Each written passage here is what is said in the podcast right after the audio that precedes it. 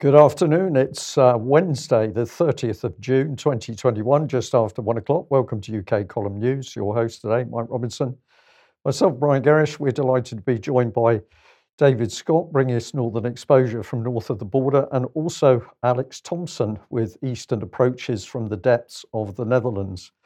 Well, well we're, going to we're going to kick off with one image from the uh, demonstration at the weekend, uh, and here it is: uh, somebody holding up a sign saying, "What's next? A daffodil variant, alien invasion." Well, it could be both of those, um, because if anybody's been paying attention to the mainstream press over the last few weeks, we've seen a major uh, ramp up in the number of alien invasion type stories uh, uh, in the press. So it could be very much that daffodil variants. Well, we're going to come on to the variant, various variants in one second. But uh, uh, on Monday afternoon, then, um, Sajid Javid, the new Health Secretary, um, was giving a briefing to Parliament um, about the status of vaccines and the potential for lo- um, removing ourselves from lockdown on time on the 19th of July.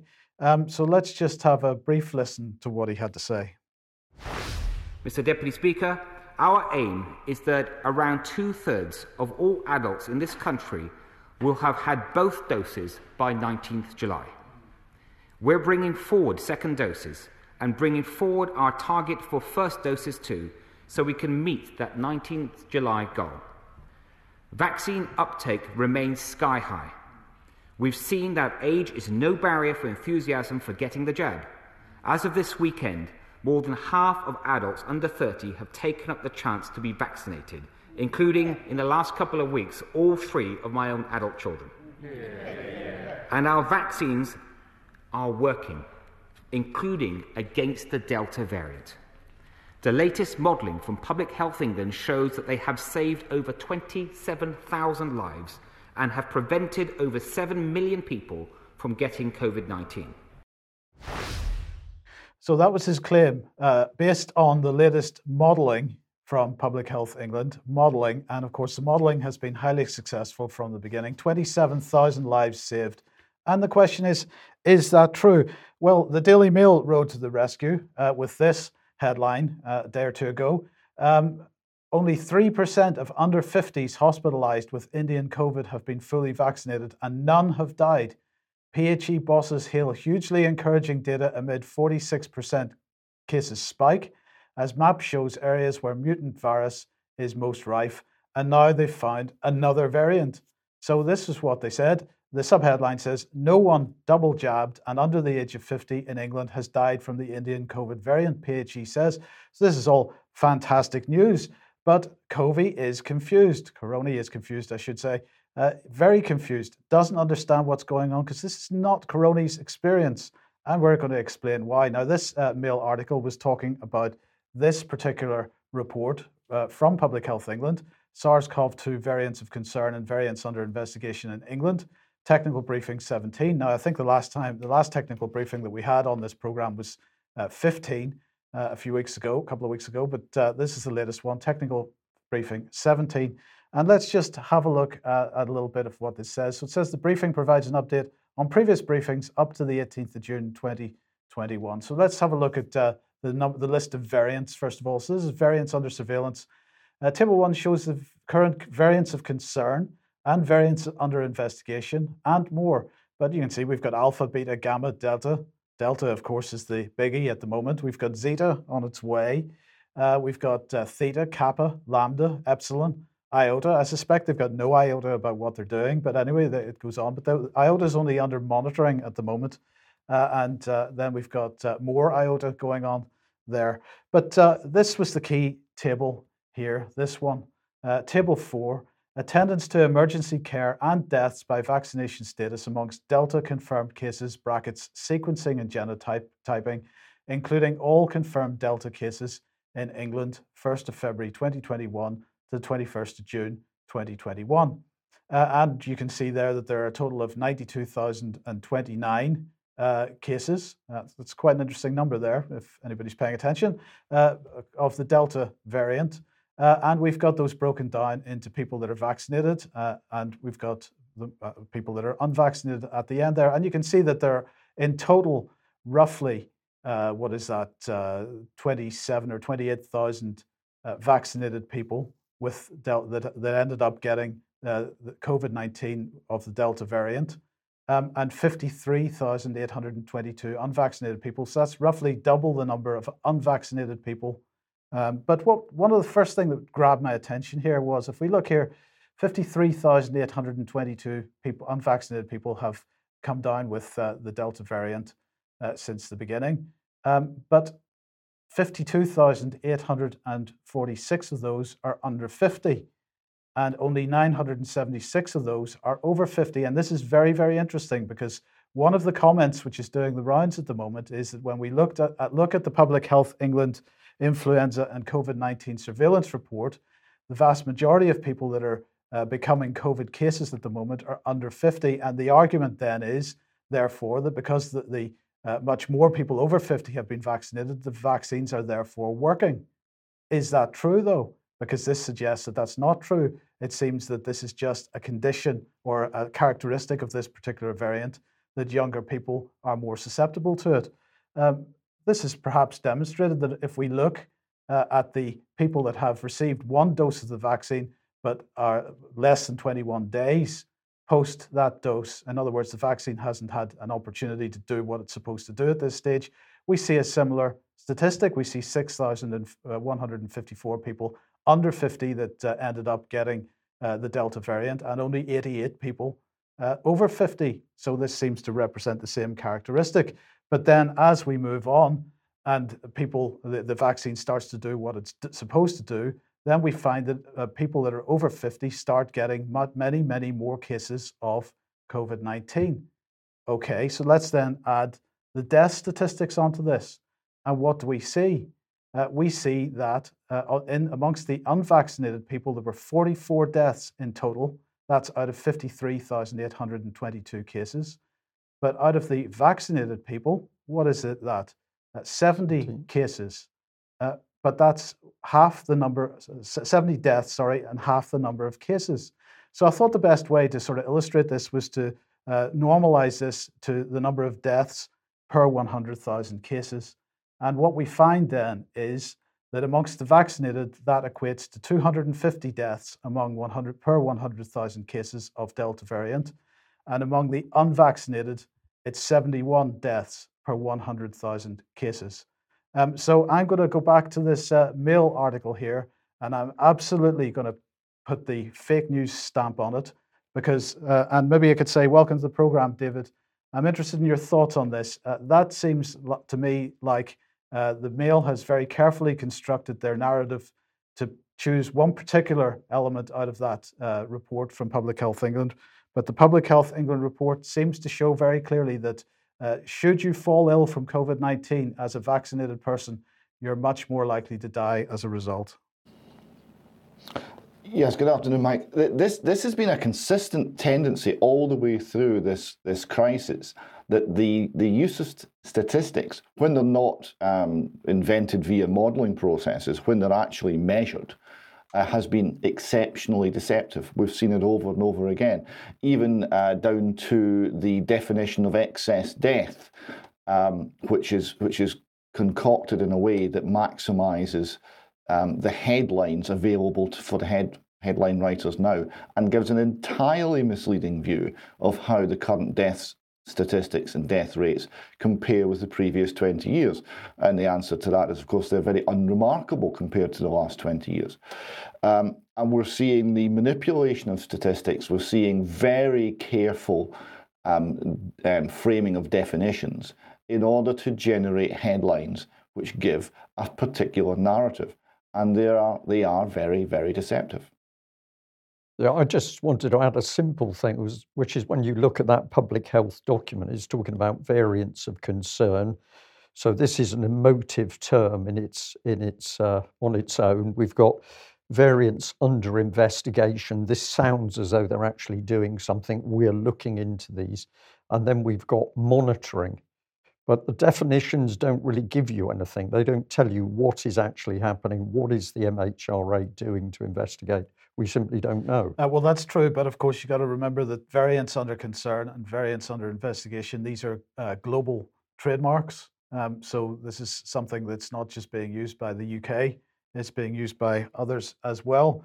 Um, but uh, you'll notice, uh, I think you noticed there, Brian, that uh, in, that report they're talking about uh, the identification or the confirmation that these were Delta variant cases uh, through genomic sequencing. Yes, so we bring in the headline here because government.uk uh, very, very excited that uh, uh, it's passed the 500,000th case of COVID 19 genomically sequenced.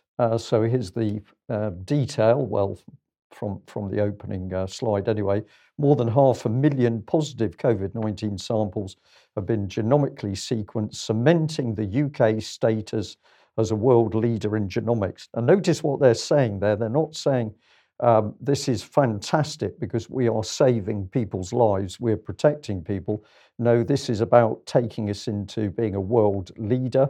And why are they so fascinated with this? Well, of course, as we've started to report now, um, COVID 19 and the vaccination program around it is the driver for the multi trillion pound genome sequencing industry, which has been built within UK, largely hidden in plain sight from the public. Um, but what is the driver? It isn't people's health and well-being and uh, medical improvement. This is about vast profits from a trillion dollar industry. And uh, we can see that Public Health England and, of course, the MHRA are drawn into this. Uh, this is another headline here, and of course, um, the opening uh, bit that you had there from Javid Mike. COVID 19 vaccines have prevented 7.2 million infections and 27,000 deaths. Uh, new analysis suggests. So here's the spin coming in. They haven't actually got any facts. They can only suggest that these very emotive and very large statistics are true. So, new analysis, analysis suggests that the vaccine program has prevented between, now look at the bracket, between 6.4 and 7.9 million infections. David, uh, before I finish the other one there, um, that's a pretty big bracket. If you're saying that you've only got a suggestion that what you're doing is working, you then add a bracket four miles wide and then confidently say that your model is is giving a coherent response. Yeah, what are we modelling? I mean, we're, we're, we're, the modelling has failed from the, from the outset. Um, so why should we trust it now? We're seeing, um, obviously, we know that the, the vaccine is still in stage three trials. We're seeing comments from the government in very many areas to say, well, when we get this data, we'll find out how effective the vaccine is. When we when when we when we get this bit of data, that'll that'll give an indication. There are huge unknowns at the very best here, um, and that's not being reflected in the model. That sort of range that you're talking about there does not reflect the genuine range of uncertainty. Far from it. The uncertainty is far greater. This yeah. is this is modeling in service of a state narrative. This is not science. Not science, thank you for that. Well, just the other little part of that was it said, and between 26,000 and 28,000 deaths. So we're going to label this as absolutely fake news because it's Public Health England with another unsubstantiated claim. Do go and read the detail, not that there is a lot of detail in the article. Um, what is missing, of course, is the real evidence to substantiate what they're talking about. Now, we, we are warning and warning that if you think that, uh, sorry, if you think that Public Health England is there to protect our safety, and that's primarily what it does, this is completely untrue. And over the last few days, we've had another lot of research kindly come in from one of our viewers pointing out the relationship between the MHRA and an organization called Web Radar. Um, so we're just going to label all these happy faces. These people are not meeting to protect the public. This is part of a huge network of uh, companies and organizations which are essentially partnering to make a profit. There's no doubt about what they're doing there. So here's WEB-RADR. Most of the people in UK have not heard about this. Let's see what it says. So it says it's all about recognizing adverse drug reactions, working to improve pharmaco pharmacovigilance through new technology. And it's going back to 2014, Mike, which is pretty interesting. So um, they were working to utilize the powers of social media and new technologies for pharmacovigilance purposes. But we know that we're now into 2021 and the MHRA is collecting yellow card data, but it's simply not doing anything with the data showing the adverse vaccine effects. But they can't be using social media to, to troll for this data either, because of course, as soon as anything goes up on social media with respect, it comes back down again. Maybe maybe they're getting reports from Facebook and Twitter about how many uh, posts are removed. Maybe that's helping inform their. Well, this this is where we've just got to encourage people, Mike, to get in and read this material themselves. It says the project developed mobile applications enabling patients, caregivers, and healthcare professionals to report adverse drug reactions and receive up-to-date information and news alert. It doesn't say anything about acting on the adverse mm. reactions, and of course they're not doing it. And if you go on into the website, obviously there's more detail here, but our old friend, the World Health Organization, comes up, and we've got the International, uh, sorry, we've got the Collaborating Center for International Drug Monitoring, and you'll see that they're driving into uh, a number of, uh, we'll call third world countries Burkina Faso, Zambia, Armenia, Ghana, Ethiopia, Botswana, Ivory Coast, Uganda. Uh, so they've, they're in there with a vengeance. And then if we come down to the second part here, which just we're just going to highlight, uh, down at the bottom, it says this work has been led by SNOMED International and MedDRA MSSO. Connectivity protocols with electronic healthcare record databases have also been explored within the United Kingdom and Danish settings, such as the uh, adverse reactions regulatory information which can be made available in the care record. So this is providing something of a trail footprint for the amount of research that's gone on to use our medical data as part of this massive trillion dollar genome sequencing organization. We'll be doing more on this in the coming weeks. Uh, now, David, on the subject of uh, adverse reactions, uh, the Times has an article here 4,000 women report period problems after COVID jab. Yes, um, so the, the vaccine watchdog is closely monitoring this, the Times reports. Uh, they rather take credit for having discovered this data as well, which doesn't seem quite right. Um, but they're talking about uh, 2,734 reports of period problems linked to AstraZeneca, 1,158 reports um, related to Pfizer and 66 related to the uh, Moderna vaccine, and that's uh, up, up to the 17th of May. So those figures now uh, somewhat out of date.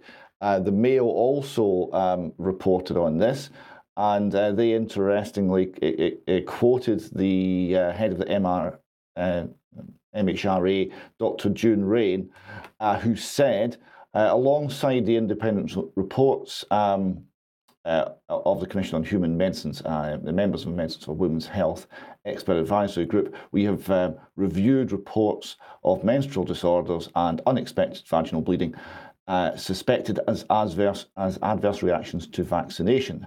The current evidence does not suggest an increase an increased risk following vaccination uh, with the three UK COVID vaccines.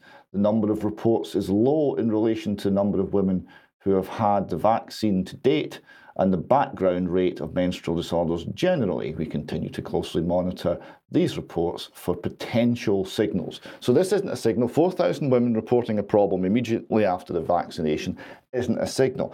4,000 people, 4,000 women reporting that problem um, through a passive um, uh, recording system like the yellow card system, which in serious cases might get 10% of, of, of, the, of the reports. Uh, in more, more minor cases, it might be 1 or 2% of the actual number of cases and adverse reactions actually turn up on that database. This is very strange. How can, they, how can uh, uh, Dr. June Raine say this is not a problem and it's just a, back, a background rate?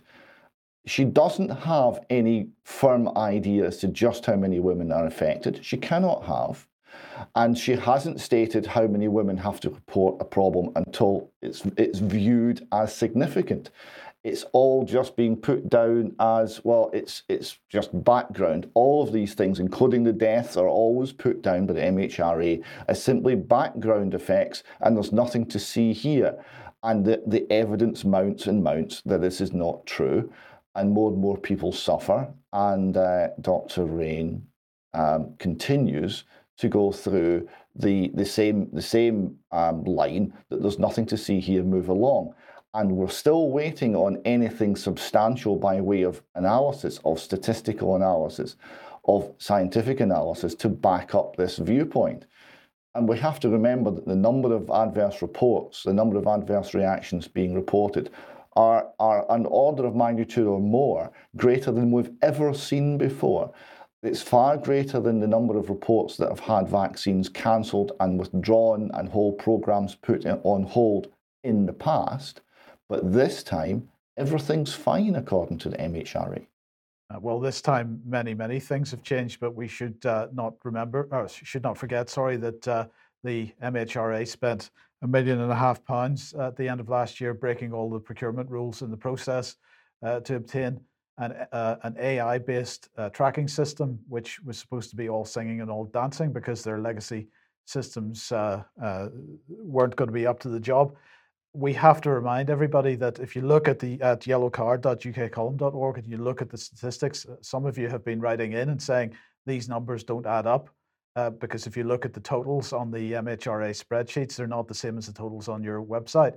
The point is that we have generated our to, uh, totals based on the numbers in the actual spreadsheet uh, line items.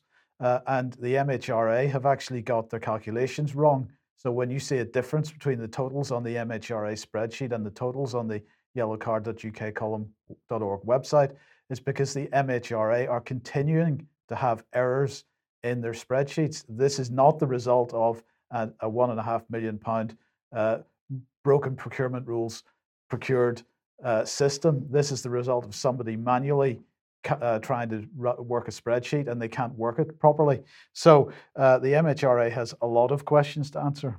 Uh, we, we've we've got a very interesting uh, response from the MHRA to one of our viewers, in which they admit that there are, that there's errors in the data, um, but within about a paragraph or two paragraphs, they're saying, well, of course, the other thing is that because we're constantly reviewing the data, you can only accept the latest data and uh, that's the only data that you should trust.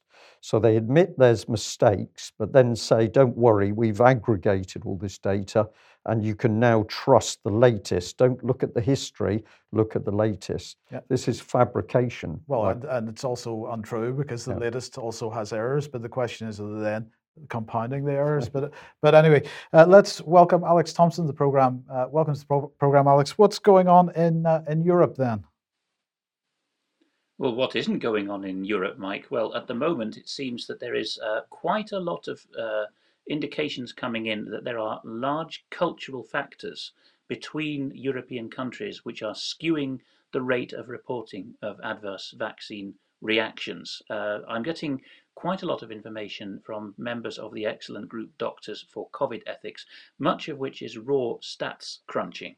So people should, if they have the, the, the ability and inclination, check this out for themselves. There is such a thing on the uh, website of uh, EudraVigilance, which I think people are becoming aware of now. It's the uh, it's the adverse vaccine vaccine reaction tracking for the whole of wider Europe, not just in fact the European Economic Area, but about a third of their data comes in from wider Europe non-EEA countries such as Balkan countries that are not a member of the EEA. So it is a very wide reflection of what's going on. And there is such a thing as a COVID-19 vaccine tracker uh, on the ECDC website. It's very hard to find that URL, but if you get through to it, you'll know you're on the right side if, if the URL starts with QAP dot ECDC. But anyway, here is some of the number crunching which has come in.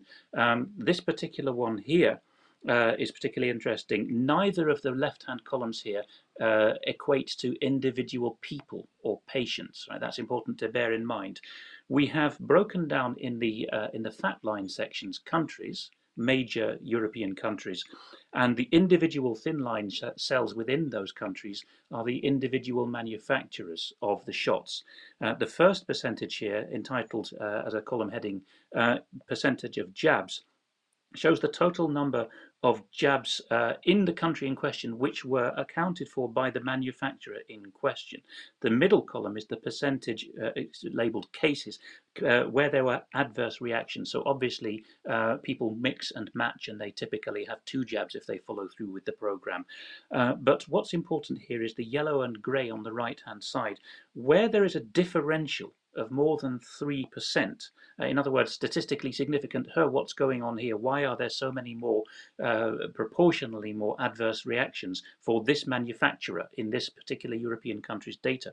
We see that the Netherlands is far and away, head and shoulders, reporting a lot more adverse vaccine reactions, even than ostensibly culturally similar neighbouring countries like Germany. One of the reasons for this is that Germany and the Netherlands are at opposite extremes of the obey my doctor spectrum. The Dutch basically never believe their doctor on average, and the Germans always do as they're told. So look at the, the potentials here, particularly the Janssen and Janssen, or sorry, Janssen or Johnson and Johnson shot 62% statistically more than expected adverse reactions for that particular slot, for, for that particular shot in that country's data.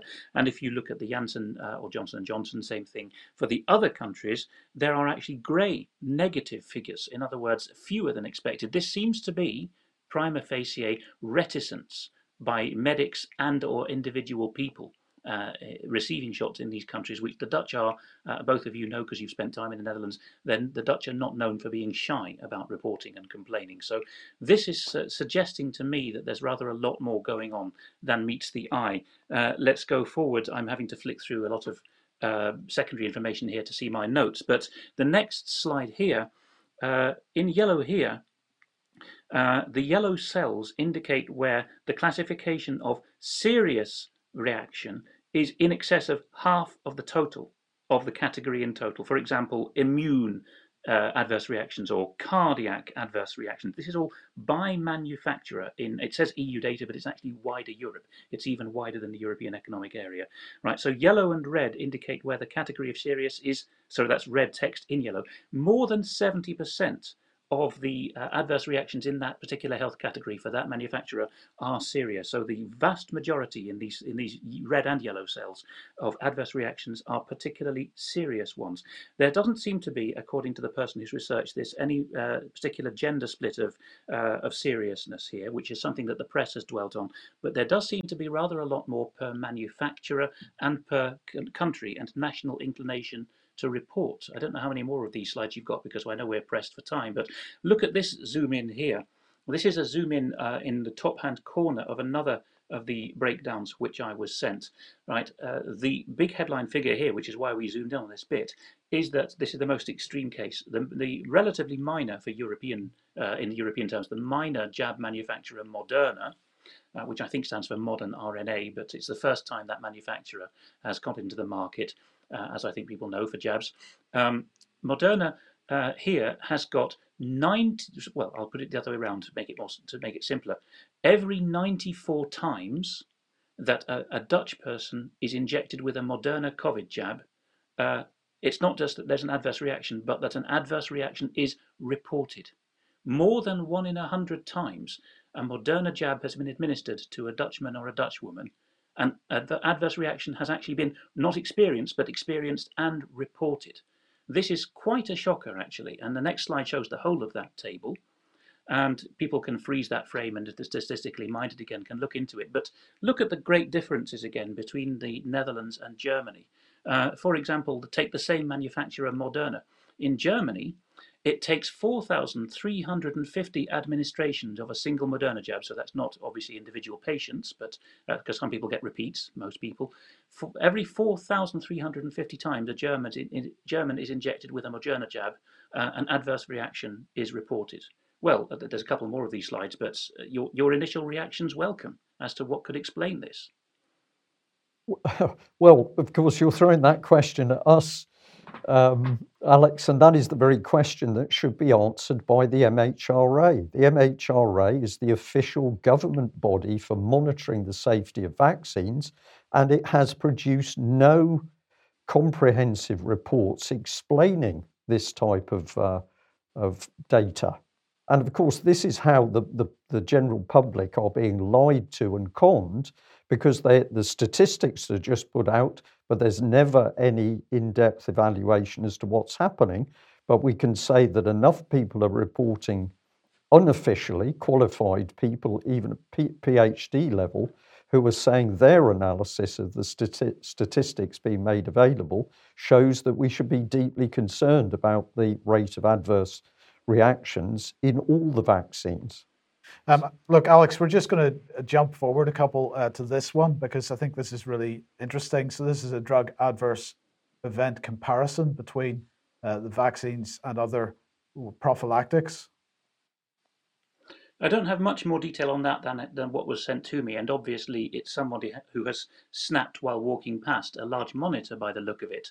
Uh, but if this data is to be accepted at face value, and this is, of course, uh, as you can see in small type here, FDA and CDC data, so this is United States data, uh, but again, roughly the same population size as the EU or Europe generally, and somewhat comparable to the Western world as a whole.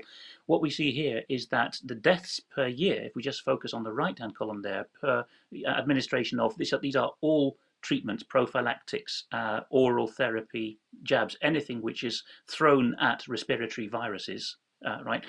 Uh, two deaths per year for the administration of the extremely controversial now ivermectin. Uh, 23 deaths per year for hydroxychloroquine administration, 38 deaths per year for flu vaccines, 150 deaths per year in the United States for dexamethasone being administered for respiratory viruses. Tylenol is the US brand name for what we call paracetamol in Europe. 730 deaths, of course, it's much, much more widely used and, as everyone knows, a particularly safe medicine, usually with the usual caveats. Remdesivir, 938 deaths.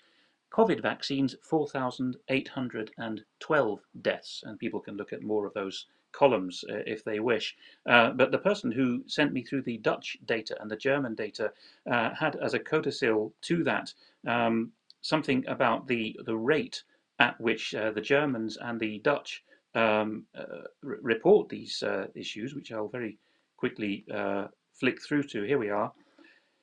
If the Netherlands was reporting all adverse drug reactions, and take it from me, and the two of you will, I'm sure, back me up, having lived in the Netherlands, the Dutch do complain a lot, right? If the Netherlands is indeed reporting all adverse drug reactions, which is pretty much rule of thumb what they're doing, and if it was a model which should be done, which I think it is because we have a decentralized and non tyrannical health service in the Netherlands, comparatively speaking, then, says the statistical person, Germany, in comparison, is only recording less than 7% of its adverse drug reactions, which is pretty much in line with what you, of course, Mike and Brian and others have been finding from other sources. And indeed, it's controversial now, but the uh, MHRA, just taking Britain's regulator, has said as much, although has suddenly started putting riders on that now that we have uh, drawn attention to the implication that there's 10 times as many serious uh, reactions, uh, or if not uh, up to 100 for minor ones, uh, as are actually being reported.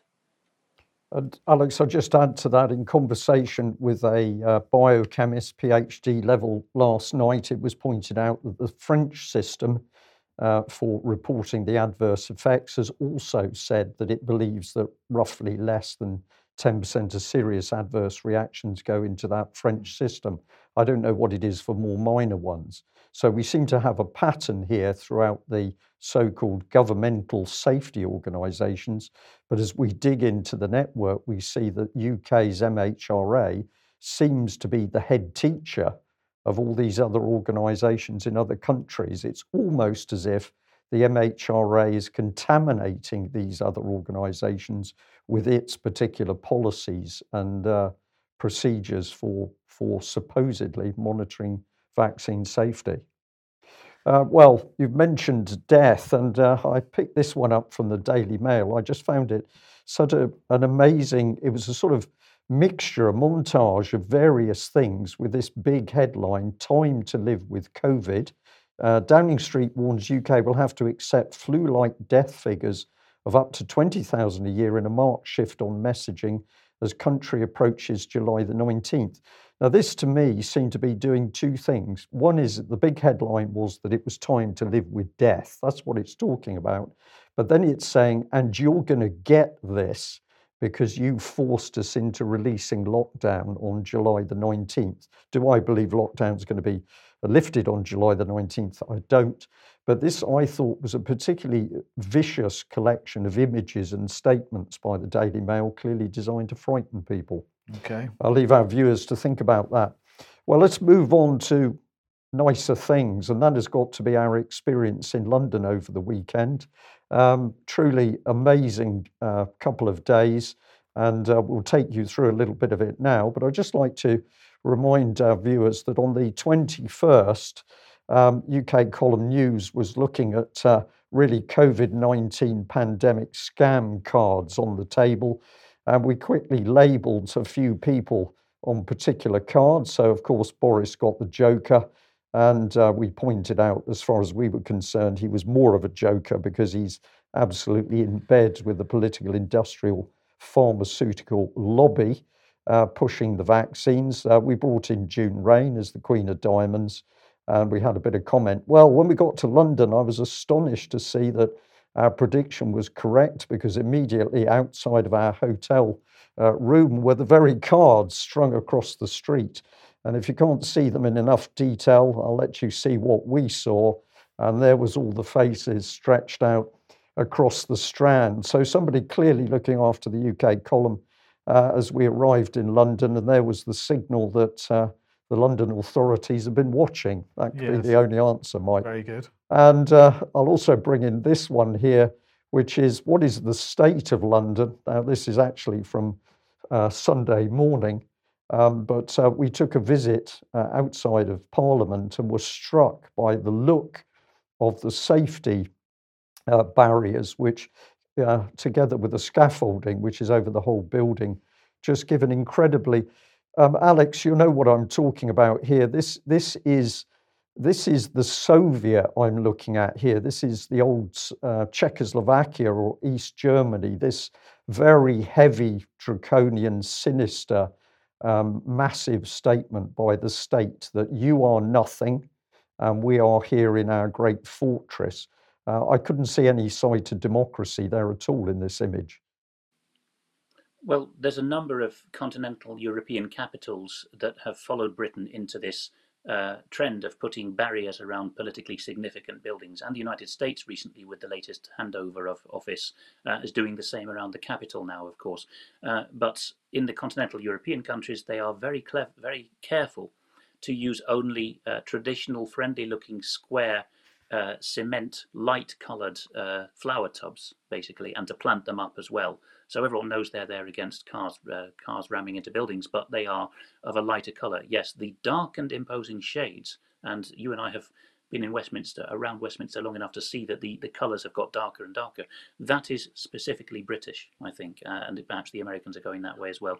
There is a lot more of this uh, imposing use of colour and uh, the appearance of massiveness uh, in the street furniture for sure. And it was very much uh, a, a habit or a, a, a, a street furniture technique used by the communist regimes, yes.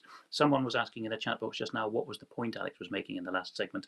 It's very simple. It's that if the Dutch are reporting all the adverse reactions, which it seems they are, um, then the Germans are underreporting by uh, fewer than 10% of the adverse reactions the Germans are experiencing by comparison with the Dutch, not with real life, but with the Dutch reporting rate. Fewer than 10% are getting through, apparently because between patient and doctor, they decide 9 9, you cannot do that.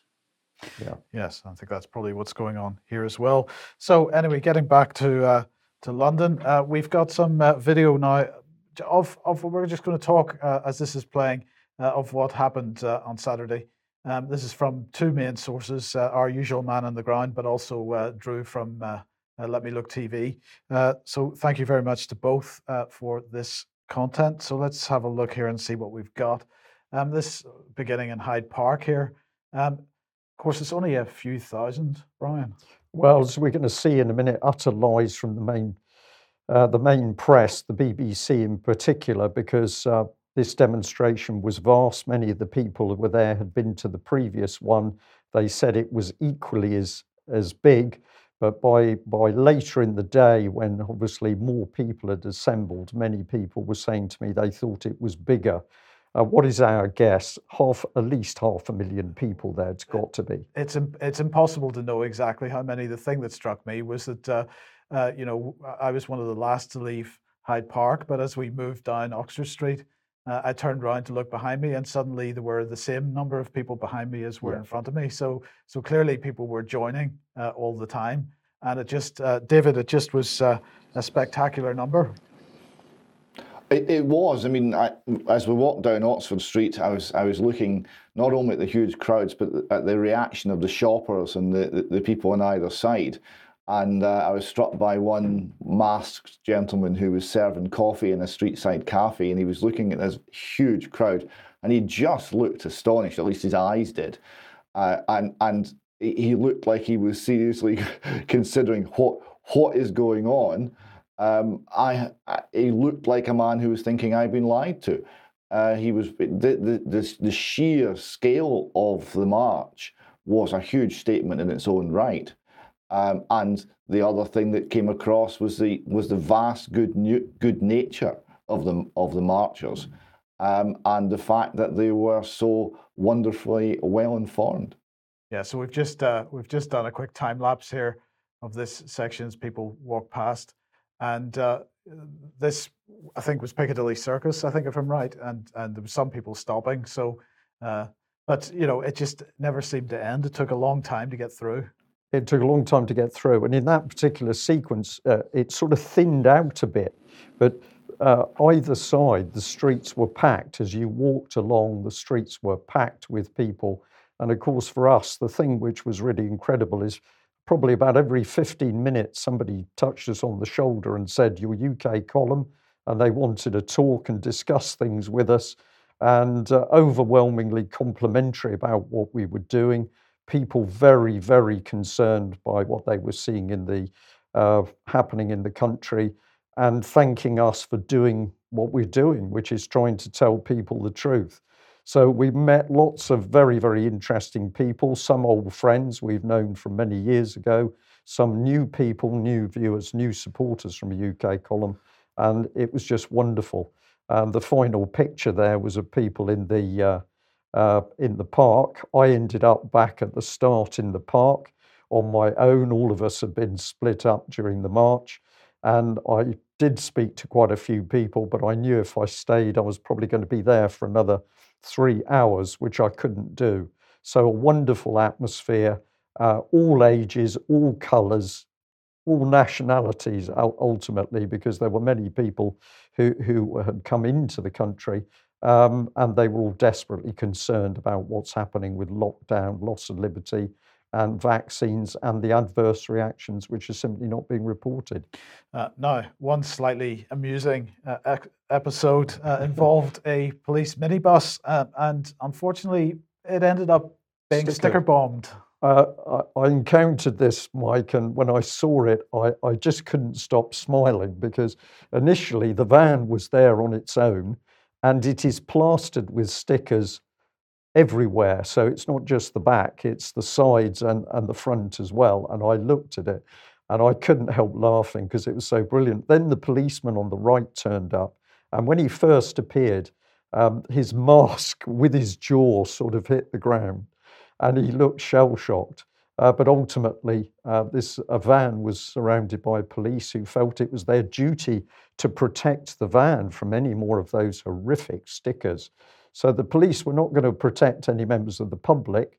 They were going to put a team of at least 20 people in a daisy chain around the van to make sure it wasn't stickered anymore. Yes, well, thank you very much to the person who sent me this little bit of video through because the van then got parked up the street uh, and a team got to work to, to remove the stickers from it.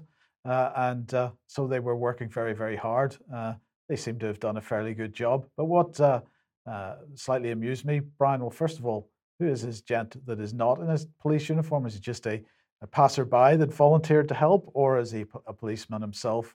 But most of the people removing stickers from this have, are wearing flat peak caps, so I don't think they're constables. They're something more senior than that. So I'm glad to see the the officers actually doing some work. Yeah, it's it is incredible. Um, I'm I'm still smiling actually because the simple act of a little bit of stickering has obviously caused the, caused a big problem.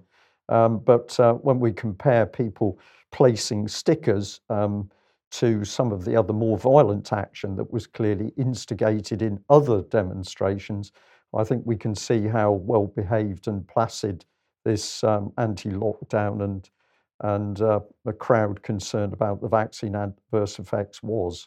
Um, so just uh, just wondering finally who that uh, gent is. How many more were in the crowd? Do you think that were in plain clothes, assuming that's what he is? Well, I'm sure sure they had quite a lot, Mike. Um, the police were generally pretty good. There were small groups stood along the the route. I spoke to a group of three, and I spoke to the uh, lady police officer. I asked her if she knew why people were demonstrating. She said immediately she did. And I said, Can you tell me why people are demonstrating? And she said, No. Uh, I asked her why she couldn't tell me, and she said, Because I'm not here to give my personal opinion. And I said to her, Well, we understand then if you're banned from giving your personal opinion, what sort of country we're, we're, we're uh, living in. And that produced a sort of blankness in her eyes, and I then moved on. But the key bit with that crowd is everybody in the crowd knew why they were there. They knew the information and the statistics about the dangers of vaccines and the adverse reactions, and they were able to talk about their subject. And I thought this was immensely powerful. Uh, many uh, banners and posters. We're going to look at a few of them in a second. But first of all, I thought this one would uh, very nicely kick off. Look, there's a bit of the noise in the background Yes, there. How uh, did that happen?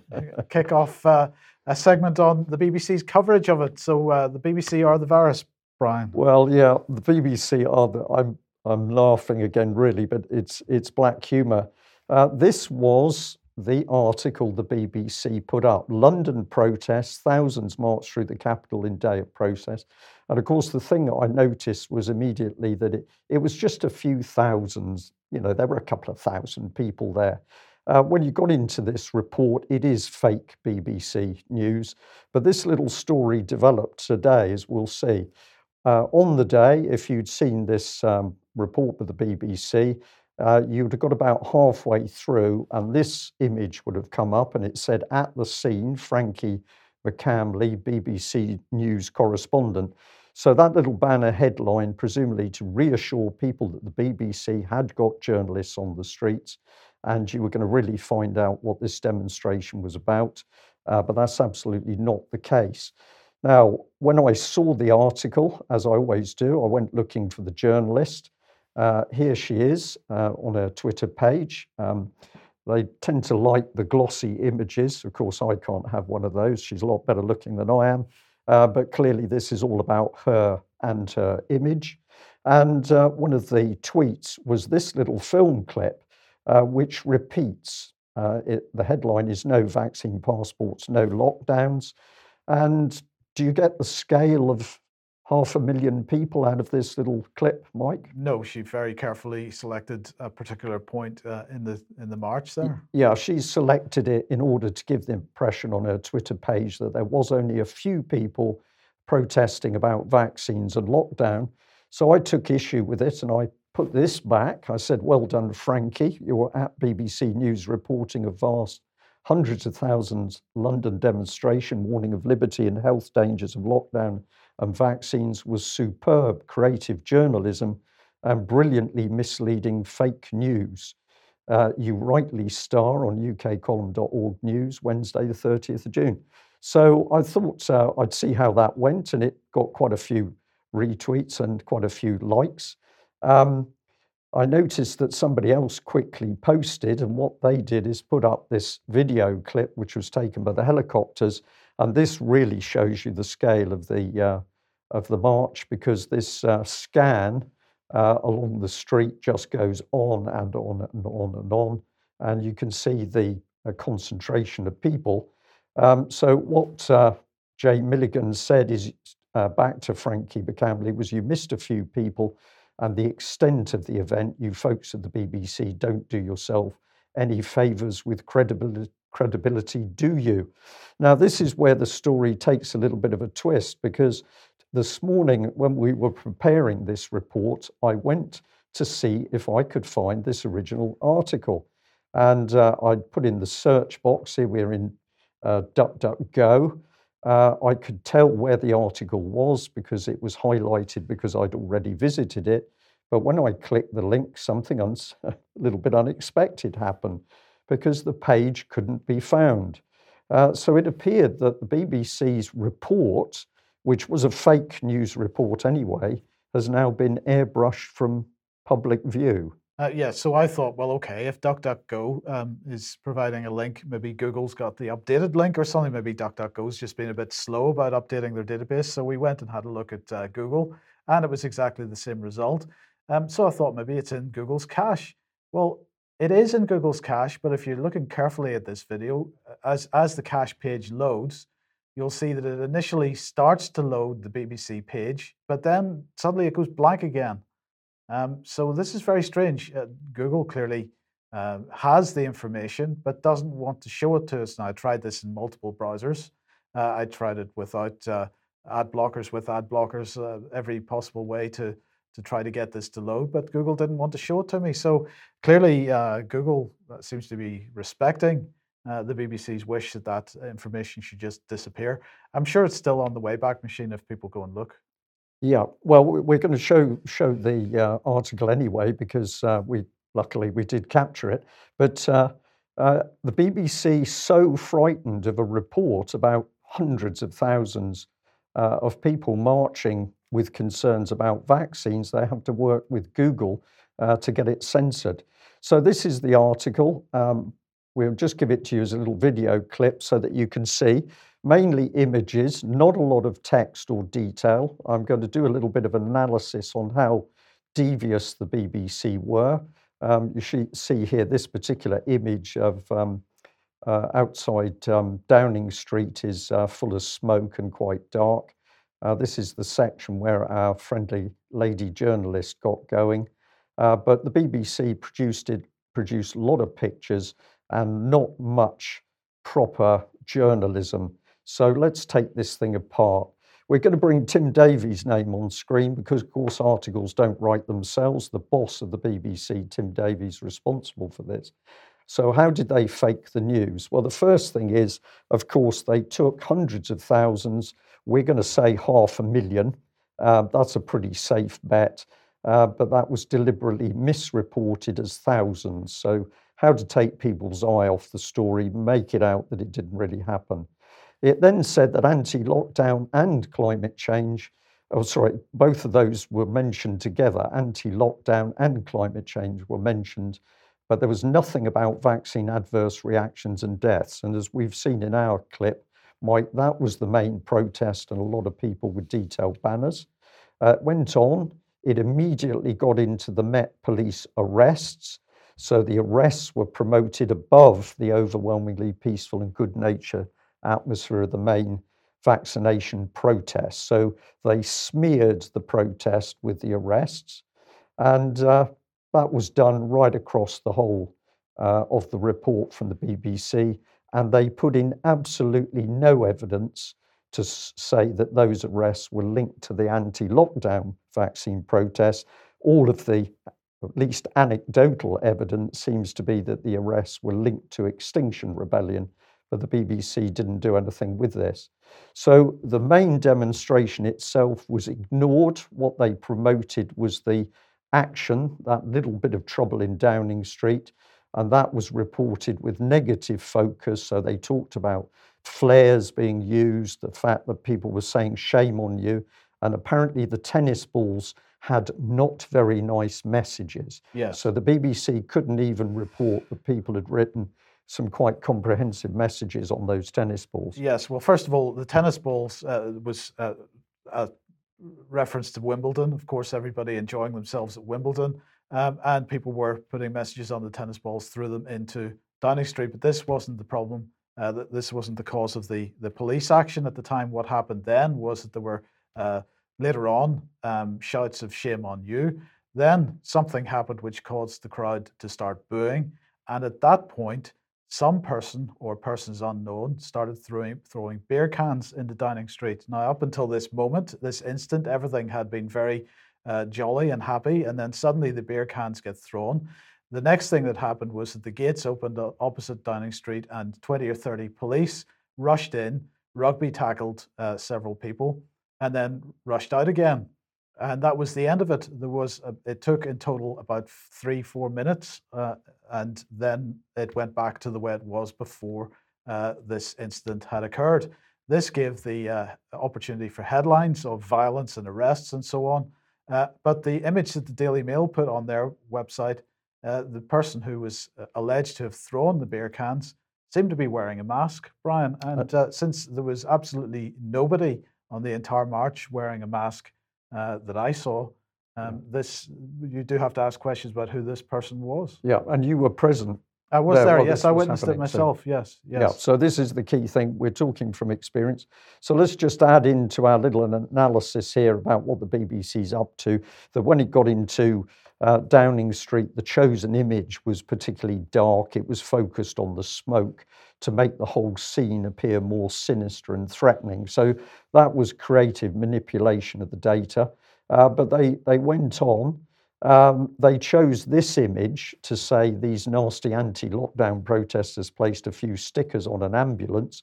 So here's this lady. It is a bit of a shame that she's having to work to clean it off, but compare it with the public view um, of, of the police, where obviously the the public were making a real statement as to what they thought of the police, but the BBC weren't there to see the van. They weren't interested.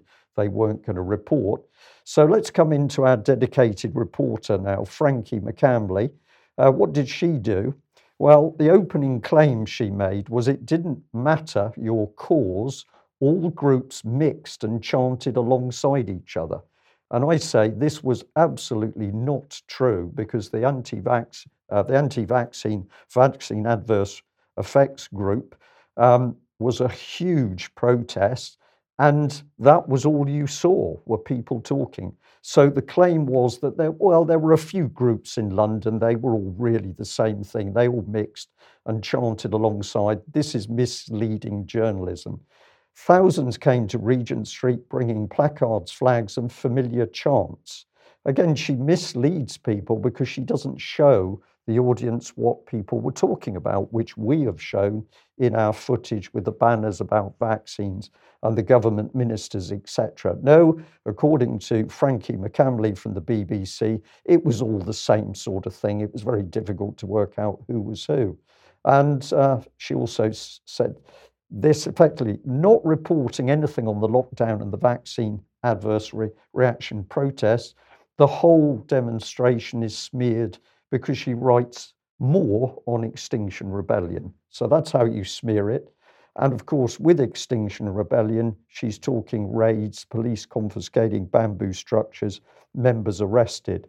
She writes this knowing this smears the families, in particular, who came up for the uh, vaccine demonstration. And uh, I've said it here, really, she's going for these people. Um, Extinction Rebellion held a Kill the Bill protest alongside the anti lockdown.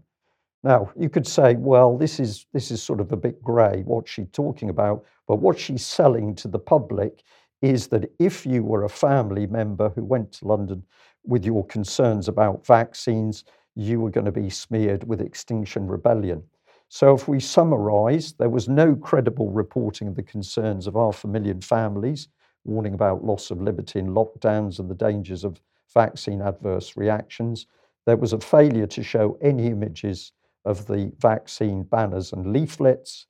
And anybody who went for that cause was smeared by being described as Extinction Rebellion with the undertone that there had been violent altercations with the police. This stuff requires people to take it on. This journalist needs to be taken on because she's been disingenuous with her reporting. Um, right, we're very, very behind with time here, but we're just going to run through a couple of, uh, Im- of our images or images that have been sent to us by a, a couple of uh, contributors. Thank you very much for these. Uh, this first uh, banner says, uh, You cannot comply your way out of tyranny. Uh, they've got one here saying the uh, most washed things of 2020, 2021 are hands and brains. Uh, then we've got, uh, well, uh, poor old Matt Hancock there. Um, There was a there was a lot of real. Um, I don't want to say anger because it wasn't being expressed as over anger, but a lot of people were disgusted with the fact that this man has lectured them. It's told them that they've got to socially distance and wash their hands. And then the next moment, uh, he's swapping spit with uh, a lady, breaking all the rules. Um, did he use hand sanitizer before he touched her? We don't know, but really disgraceful stuff. And that that that demonstration saw through this man. Yes, absolutely. Uh, and David, a few from you then. Uh, we've got. Uh, uh, well, you better tell us about these ones. Uh, well, this is these some uh, lovely ladies in Hyde Park just before the march started, uh, and they've made a banner which I was I was very impressed with, not only because it was uh, hand embroidered, but also it's talking about the Bill of Rights and freedom. So this is another example of how well informed the crowd were. Everyone had the reason for being there, and they were very eloquent explaining what it was. Uh, here we've got some some some ladies talking to Brian. There's Brian keeping his wig on there. That's excellent. Um, and uh, they've got uh, many messages on the umbrella, including a very nice statement about UK column news. Right. Uh, here's a lady who who was uh, who had the Office for National Statistics all cause mortality stats on a banner and uh, concluded what pandemic? Yes, indeed, the statistics tell the story. Yes. And then we've got uh, the Uh, media is the virus on the left uh, on one side of the banner, and uh, UK column is the cure on the other. Yes, well, I, I did like that one. That was lovely.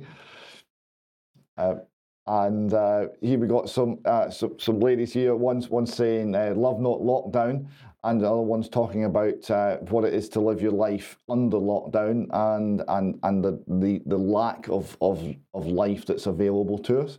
So there was it was a very friendly, very lively uh, event. You, you can see here that the from the smiles and and the passion on display, just the sort of uh, the, the sort of spirit people were bringing to it. And there was a lot of hugs.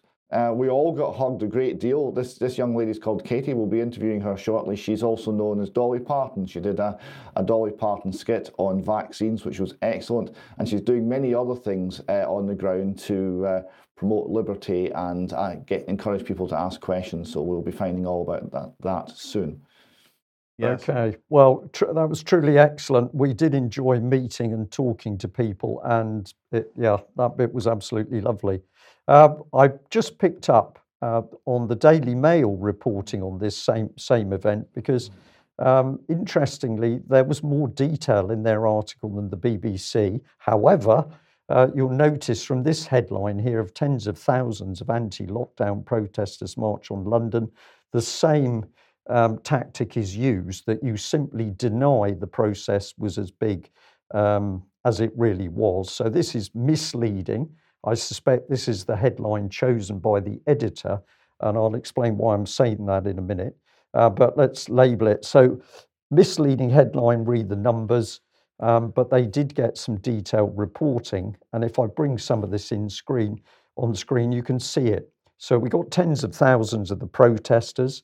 Uh, but they were demanding the arrest of Matt Hancock, and a lot of people were um, after he was caught breaching COVID rules. So, this uh, young reporter, Kate Dennett, is actually a trainee reporter, but in her, in her article, unlike the BBC, she's actually giving us some real facts and information. Um, so, we've got Hancock being caught breaking the rules by kissing his married aide uh, while preaching restrictions. It says that uh, protesters marched through the capital before descending on Downing uh, Street.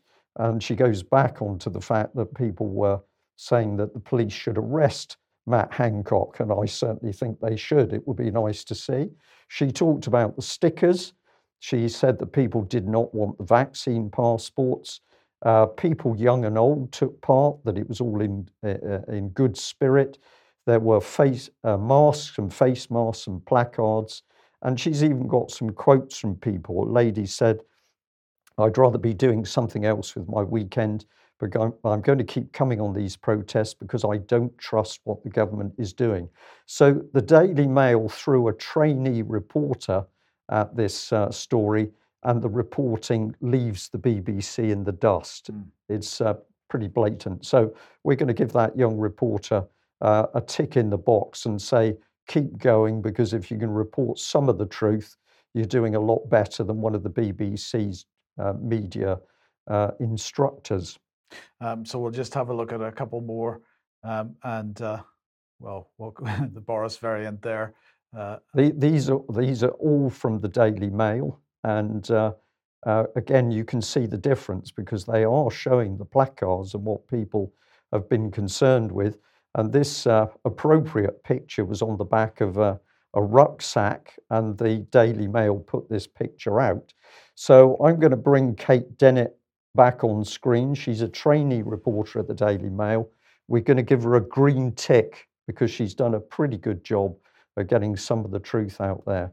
Um, and then on Sunday, well, we ha- met on Parliament uh, Square on the Green, and uh, lots of people turned up, people coming and going, of course. Uh, so uh, thank you very much to everybody that arrived. Uh, all very keen to, to, discuss things with each other and with us. Uh, and that was really fantastic. And then we're not going to do an extra today because we're going to run the news for as long as we possibly can here. We've got a lot to get through. but we did record a little bit on the morning of Sunday morning, which we're going to put up in lieu of an extra after the news program uh, today. Yeah. Uh, okay, so if you like what the column does and you would like to support us, then please head over to ukcolumn.org forward slash community and there are options to join us and help us out there. That'd be very much appreciated, much needed. Uh, and also do share our material on the various platforms as well. Uh, but Brian, uh, something that well, we've had quite a lot of emails in from people, which I'd like to acknowledge. This one was just, I'm going to say, terrible because uh, uh, they pushed at us a tweet in which there was a clip of Dame Sarah Gilbert getting a standing ovation at Wimbledon. Um, so you thought people were there to watch uh, tennis, but no, no, we were going to talk about vaccines and we were going to praise the uh, uh, this particular lady uh, who just looked slightly embarrassed as the whole audience roared and cheered that they'd been stabbed with a chemical that they didn't really understand what it was. So I'm just going to they label this as yuck, yuck, yuck. Uh, but we've had more information. So we had a, a document come in from Wales uh, where the person has said, just look at the language. So basically, you've got to get vaccinated because it's the best way to help get our lives back to normal. For example, holidays uh, return to sporting events, allowing full scale weddings, um, continue to enjoy recently restored freedoms and avoid further lockdowns. So the person who sent this found all of this pretty childish and offensive, but this is the type of stuff being pushed out. Mm. Uh, we had this sent in from Australia, so thank you very much to Mandy. She said she lives in Adelaide, Adelaide, South Australia, and she was delighted when this popped through her door and a gentleman has been pushing out uh, a substantial number of these leaflets. Let's have a look. Men and women of Australia, I feel duty bound to bring the following to your attention. The Australian Government's Therapeutic Goods Administration report confirms 210 deaths and 24 adverse reactions after the COVID 19 vaccination. And this is basically uh, pushing the data at people, showing they should be concerned because of the vaccine adverse effects. But this is a private individual that's gone to the trouble to get these leaflets printed and pushed out to people's homes. Uh, not surprisingly, of course, the local media, oh my goodness, they're all in a flutter. Uh, here's the gentleman, Clive Palmer, and his anti COVID 19 vaccination flyers land in Launceston, Launceston, uh, Launceston was right. Yeah, yeah Launceston letterboxes got there. Um, and of course, what the article says pretty vehemently is people should ignore unsolicited medical advice. We're not going to look at the figures and the data which comes from the government. We're just going to say don't trust it, even though it's from the government itself. We got this one from Argentina. Uh, it's talking about um, clinical trials on ivermectin. It says that a Dr. Carvallo in 2020 uh, did trials. The results are published and provided to the Argentinian government. And it also says that ivermectin is manufactured in Argentina, but it's not known in Argentina that COVID 19 can be treated with it. So this is being suppressed. Uh, we got this one sent from New Zealand, and uh, there's some interest here that Chinese, um, the first trial with Chinese developed vaccine is coming in. So one minute the Chinese are our enemies, and the next minute they're our friends, but they're going to pump us full of stuff as well. And then this was quite uh, delightful. I just took a little bit of the email. Toby said, I'm lucky enough to be self sufficient and would only ask what you chaps think you want on the boat. Personally, I'm happy to cover every square inch of the hull, but let me know your thoughts. When I used to sail for Palestine, I used to imagine a few boats flying the flag so you never know, it might catch on. Well, relax because we're not about to abandon UK, uh, but this was the vessel before, and thanks to our viewer, this is the vessel afterwards, and uh, this wonderful yacht is going to be sailing around the coast, broadcasting broadcasting UK column news to the local boat owners. So thank you for that, uh, Toby. We're also going to say thank you to Jace, the computer wizard, for helping the damsel in electronic distress. So, Jace, you will know who you are. Thank you very much for what you've done. Okay, where does that take us? I've That- no idea, Mike. We've got to- this to America's frontline doctors. Yes, but this takes us to Alex. And uh, Lisbon court rules that only ni- 0.9% of verified cases died of COVID, numbering 152, not 17,000. Alex.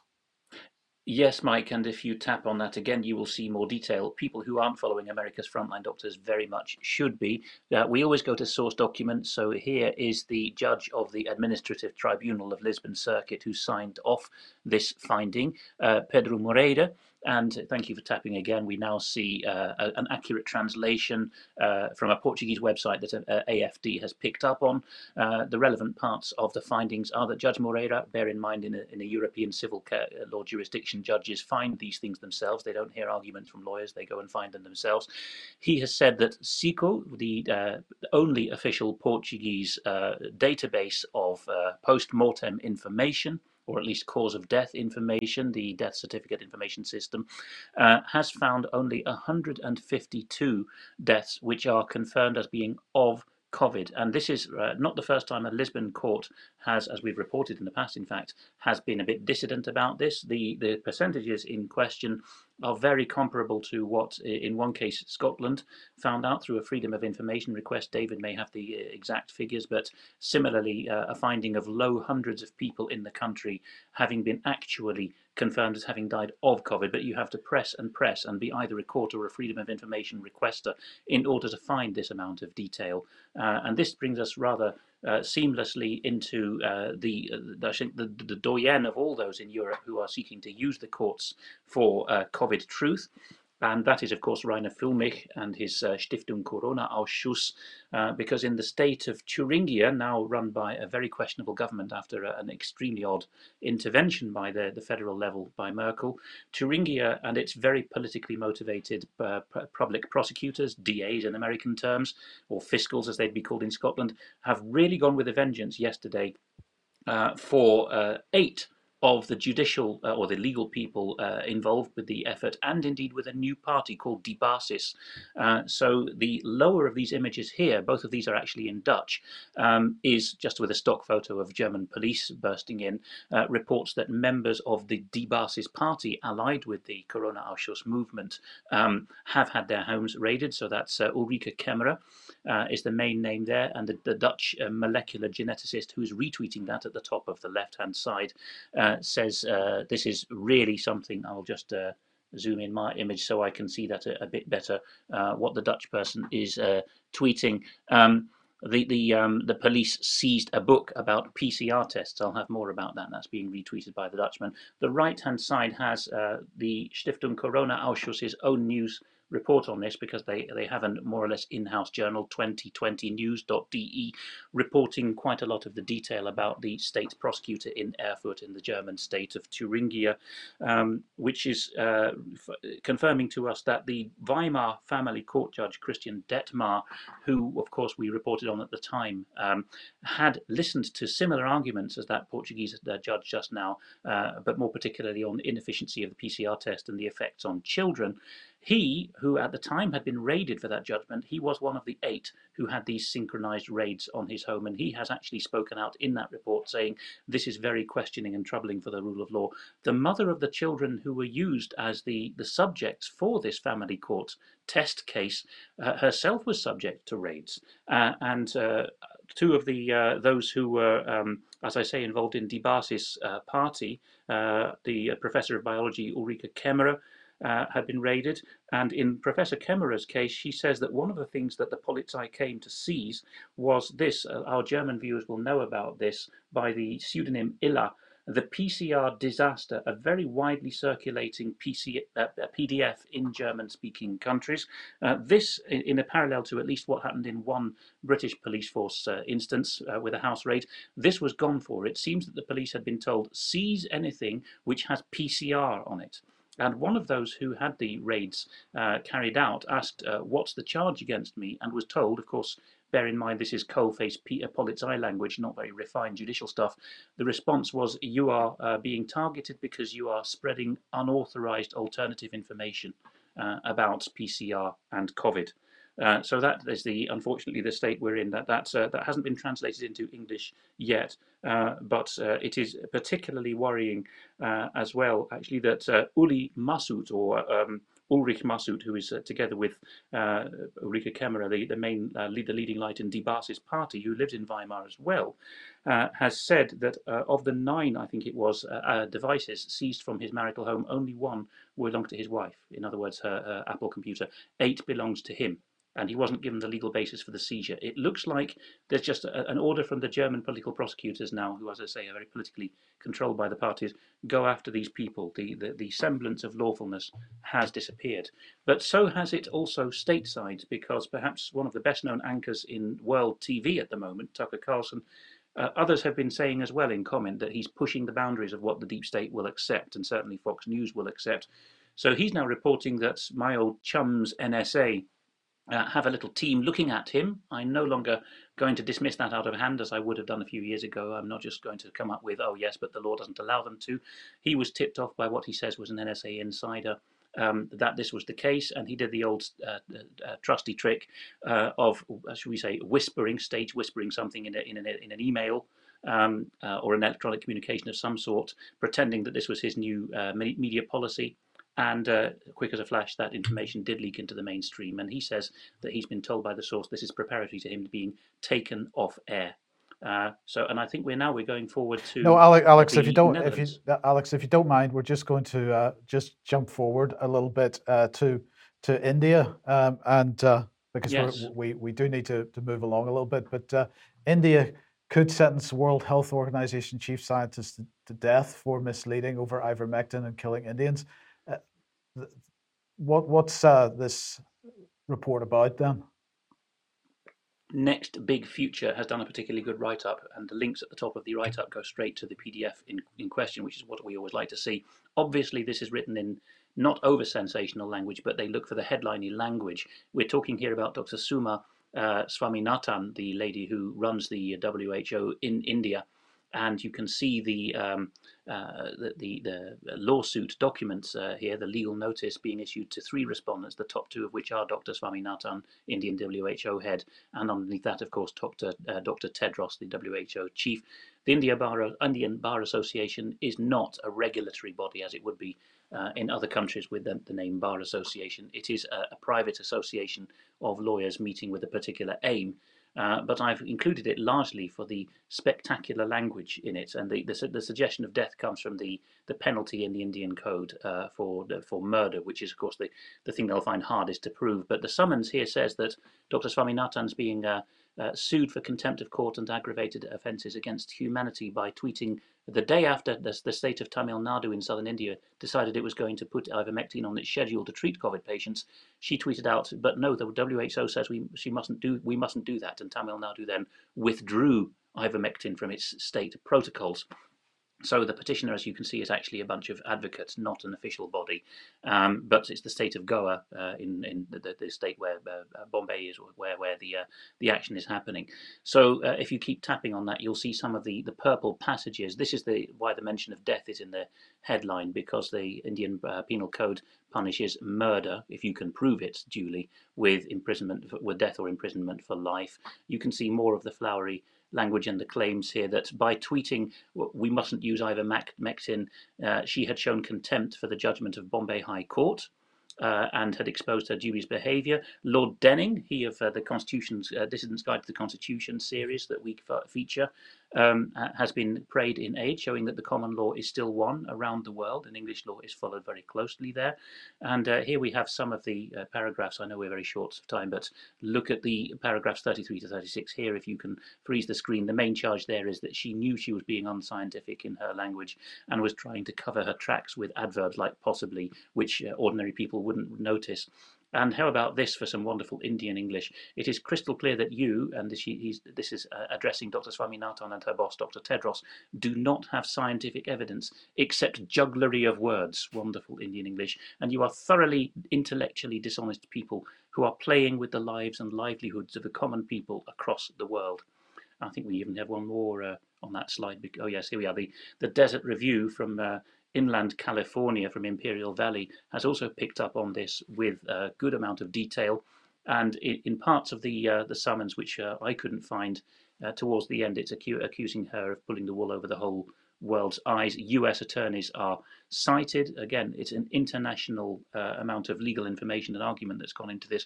You can see that the whole of the Western world now, continental and common law jurisdictions, are feeding off each other the dissidents there are actually citing in courts the information, which is exactly what Reiner Fuellmich and his associates were expecting to happen. So whether or not one organization uh, gets uh, the killer judgment or not is not really the issue. It is now being subjected on several continents. Don't forget Africa here as well is going to be quite important. Uh, the, the arguments on PCR and uh, on jabs and on effectiveness of treatments and statistical massaging are now going before judges. And it's not the case that all judges and juries around the world are corrupt actually. So uh, there is some hope here. Okay, well, let's uh, come back to the UK then. And uh, well, we've been receiving emails, a number of emails from people saying that uh, their children or children that they know have been sent home from school as a result of colleagues at school, uh, other pupils being in receipt of a positive SARS CoV 2 test. Now, that might not seem strange, but what people are getting upset about is that in many cases, these have been uh, false positives as a result of children following the advice on a TikTok video suggesting that orange juice uh, is a good way to end up uh, getting a positive test on a lateral flow test. Um, so the question is is it true? Uh, I'm not doubting uh, the emails that have come in, but does it actually work? Well, I had a go last night at trying to get orange juice to, to trigger a lateral flow test and wasn't successful at it, but that doesn't mean that it doesn't work. But this is the leader here, and their headline is Warning as viral videos show videos show fruit juice being used to create false positive COVID tests. Now, of course, this hasn't this isn't new in a sense because back in uh, December, uh, this gent, the Austrian politician uh, Michael Schnedlitz, uh, on his Facebook page posted a video of him speaking in the uh, Austrian Parliament, and he was using Coca Cola to get a positive result from a uh, lateral flow test. Um, and uh, well, this resulted, in fact, in a statement from the company involved. Um, this is them, Dialab. Uh, this is the company that Austria uses. I'm sure they're all manufactured in China, but nonetheless, uh, this is what they said. There are things to consider here that have been applied incorrectly. First, the sample was not swirled with a buffer. This is with respect to the Coca Cola. Uh, if the test is carried out correctly, the sample is always swirled first in a liquid brackets buffer that keeps the pH value constant. Uh, and because he didn't do that, you just he destroyed the antibody protein of the test. Uh, this result would be expected from any other manufacturer. So, despite the fact I couldn't get it to work, clearly other people are, uh, and uh, this is the response from the company involved. This resulted then back in December in a fact check from USA Today, uh, and this is a headline: Fact check: Improper use of COVID-19 test gives false positive for Coca-Cola. And I just wanted to highlight the conclusion, uh, which is that their rating was false. We rate the claim that a glass of Coca-Cola, sorry, a class of Coca-Cola returned positive on a rapid COVID-19 test is false, as it's not supported by our research. The claim originates from Austrian politician uh, Michael Schnedlitz, uh, who tested a glass of Coca-Cola in front of the Austrian Parliament on December the 10th. Dialab, the manufacturer of the kit, uh, released a video a day after demonstrating that he used the test improperly, resulting in a false positive. Okay, uh, but uh, that's not the point, is it? The point here is that he still got a positive result. It was a false positive result.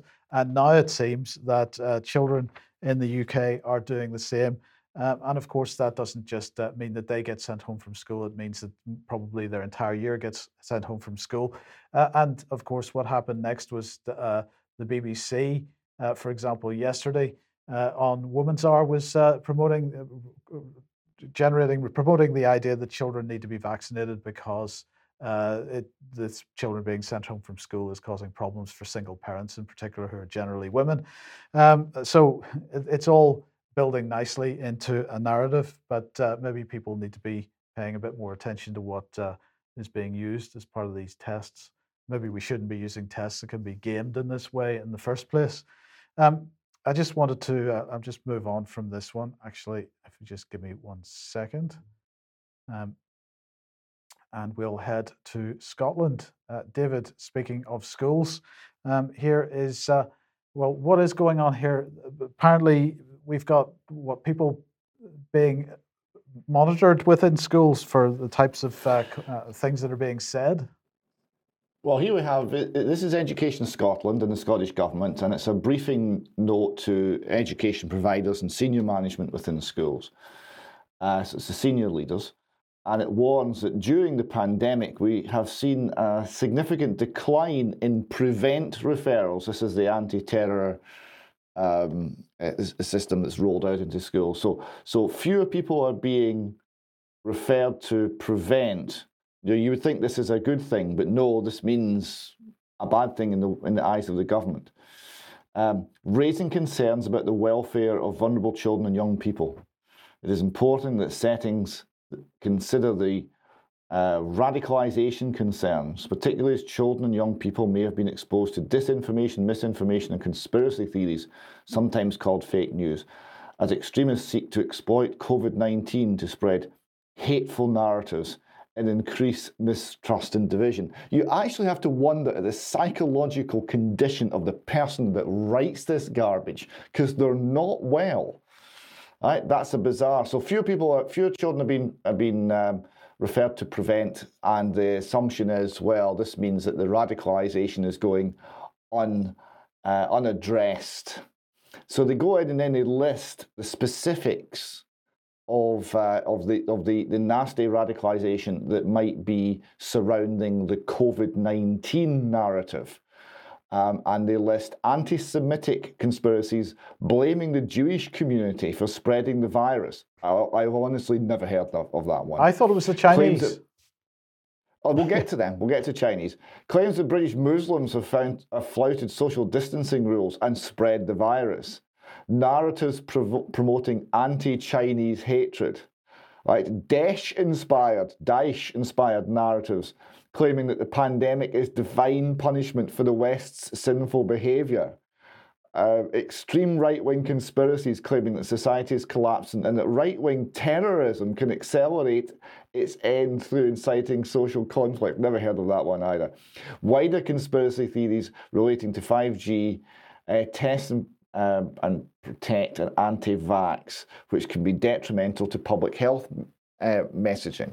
So if you're saying something that disagrees with the government's uh, public health messaging, uh, these people are rolling you into a group with uh, anti Semites, uh, an- anti Islamic, uh, far right, and um, anti Chinese conspiracy theorists it's a very bizarre little bit of uh, advice from the Scottish Government. So they then go on to give um, specific advice as to what we should do, uh, and they list um, uh, places where advice can be got uh, on on avoiding all of this nasty disinformation and fake news. So they, they, they've got several BBC um, channels here, uh, BBC Real News channels, which teach you how to um, enhance your, your digital literacy. And also the Share Checklist, a government website offering five easy steps to identify whether information might be false. I thought that was worth a look. So, step number one source Rely on official sources for medical and safety information. Check the facts about vaccinations and coronavirus on the NHS website and gov.uk. Yes, lads, we did that, and that's why we got banned from YouTube and Twitter, right? Because the government's own statistics are now a nasty anti-vax um, narrative, apparently. Headline: Headlines don't tell the full story. Read the article. Okay, thank you very much. Analyze. Analyze the facts. If something sounds unbelievable, it very well it very well might be. Yes, we know. Um, retouched. Watch out for misleading pictures, videos, and stories. Um, they might be edited or shown in an unrelated place or event. Error. Look out for mistakes, typos, and errors. Yes, I mean this is not entirely bad news, but um, the the bit about trusting the government, well, um, that we are getting banned for talking about government statistics. We're being censored for talking about government statistics. What does that suggest, Mike, about the degree to which the narrative is in fact false? Uh, indeed, but uh, let's quickly move on to this because sticking with the subject of disinformation and misinformation, uh, just a few days ago, uh, an event was held uh, at EU level because, of course, the UK is leading the way with its online safety legislation, which is coming uh, into well into Parliament very very soon. But uh, at the EU level, they're looking towards a Paris Agreement for disinformation. The ambition the EU needs from a new code of practice on disinformation and the Digital Services Act. So they are following along with the uh, the theme. But who would be organising this? Do you think? Is it the European Commission? Is it uh, some national government? No, it's George Soros. It is Avaaz. This is an Avaaz uh, event. Um, so let's just have a look at uh, what sorry, sorry, I'll just uh, mention a little bit more about who was involved in this. Aside from Avaaz, uh, EU Disinfo Lab, Facebook, uh, the Centre for Countering Digital Hate. Um, and guess who else was speaking there, David? Our good old friend Carol Cadwalladr um, was speaking. Of course, uh, Mrs. Uh, Miss Integrity Initiative herself. So that was a fantastic event, and uh, we'll have more on that in due course, um, I'm sure. Now, let's just move on. You got a, a quick uh, preview of it there a second ago. Uh, the Bank for International Settlements are very excited, uh, David, because they have their forthcoming uh, annual economic report coming out, and they've published a, a preview of uh, a chapter. An entire chapter has been previewed here. It's all about uh, digital central bank digital currencies. They offer digital form in digital form the unique advantage of central bank money, settlement finality, liquidity, and integrity initiative, uh, bolstering the central bank foundations of the payment system. And I just wanted to look at some of the briefly key points here and get your comments on this. So, uh, first of all, we've got uh, some nice graphs because they're very excited about the fact that cash use is falling and digital payments are rising, and therefore the, CD, the central bank digital currency projects are moving ahead. And they've got some nice graphs showing the cumulative project score for uh, for uh, CDBC, CBDC, sorry, retail and in wholesale. this is a good one. this is showing what the monetary system with retail central bank digital currencies is going to look like. So we're going to have cash, which is a direct claim on the central banks. We're going to have retail central bank digital currencies, which are a direct claim on the central bank. Uh, and we will continue to have consumers' bank deposits, uh, which is a bank on the commercial bank, uh, sorry, a claim on the commercial banks.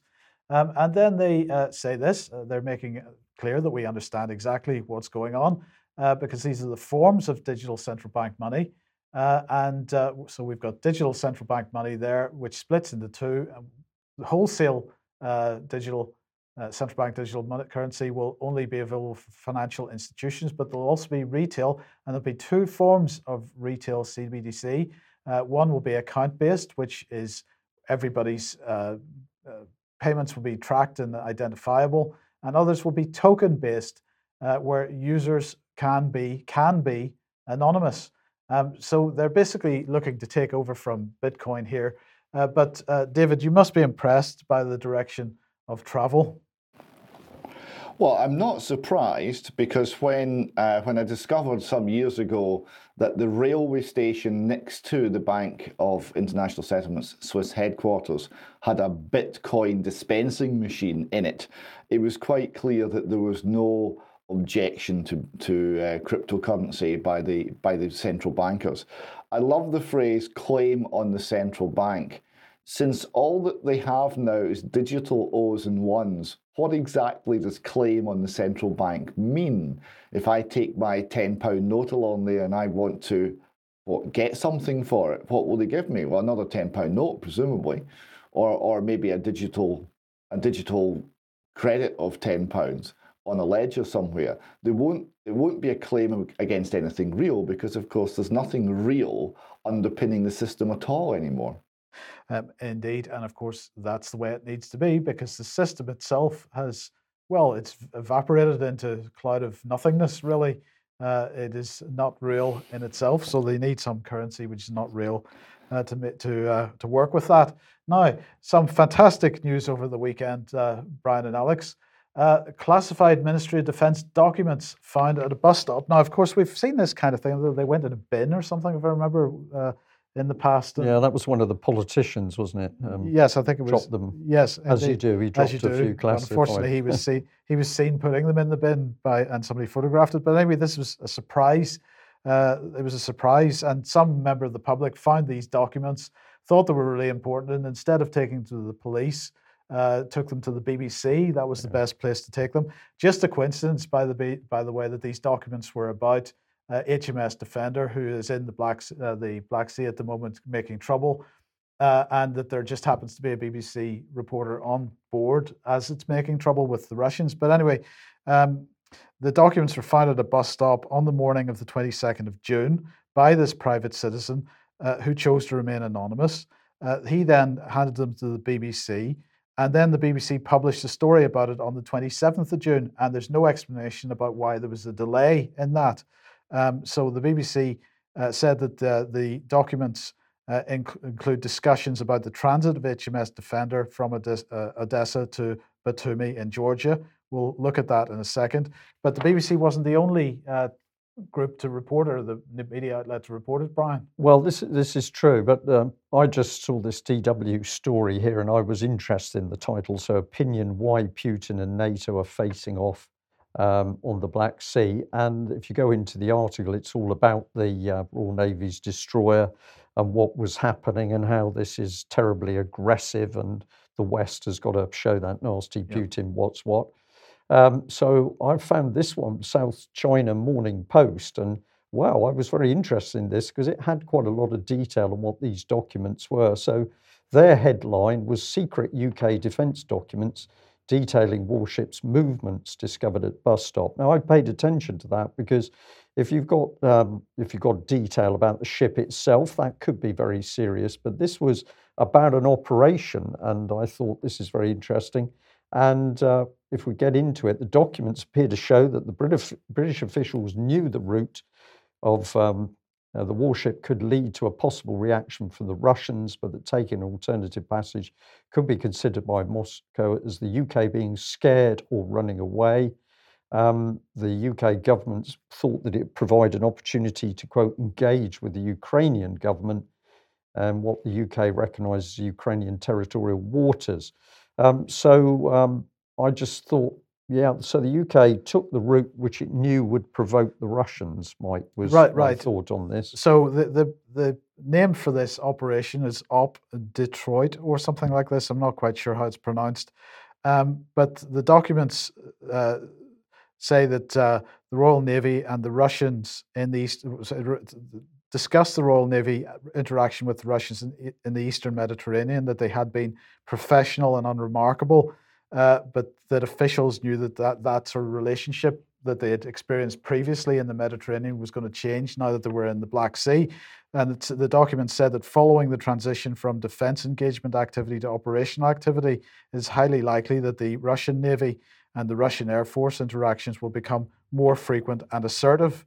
Um, and they said that uh, uh, there were a series of slides uh, involved in this, and uh, one described a safe and professional direct transit from Odessa uh, to uh, Batumi, um, and that using a what they call a traffic separation scheme um, would provide an opportunity to engage with the Ukrainian government in what the UK recognizes as Ukrainian territorial waters. So, so this was all going on. So let's just have a brief look. There's a, a map of the area.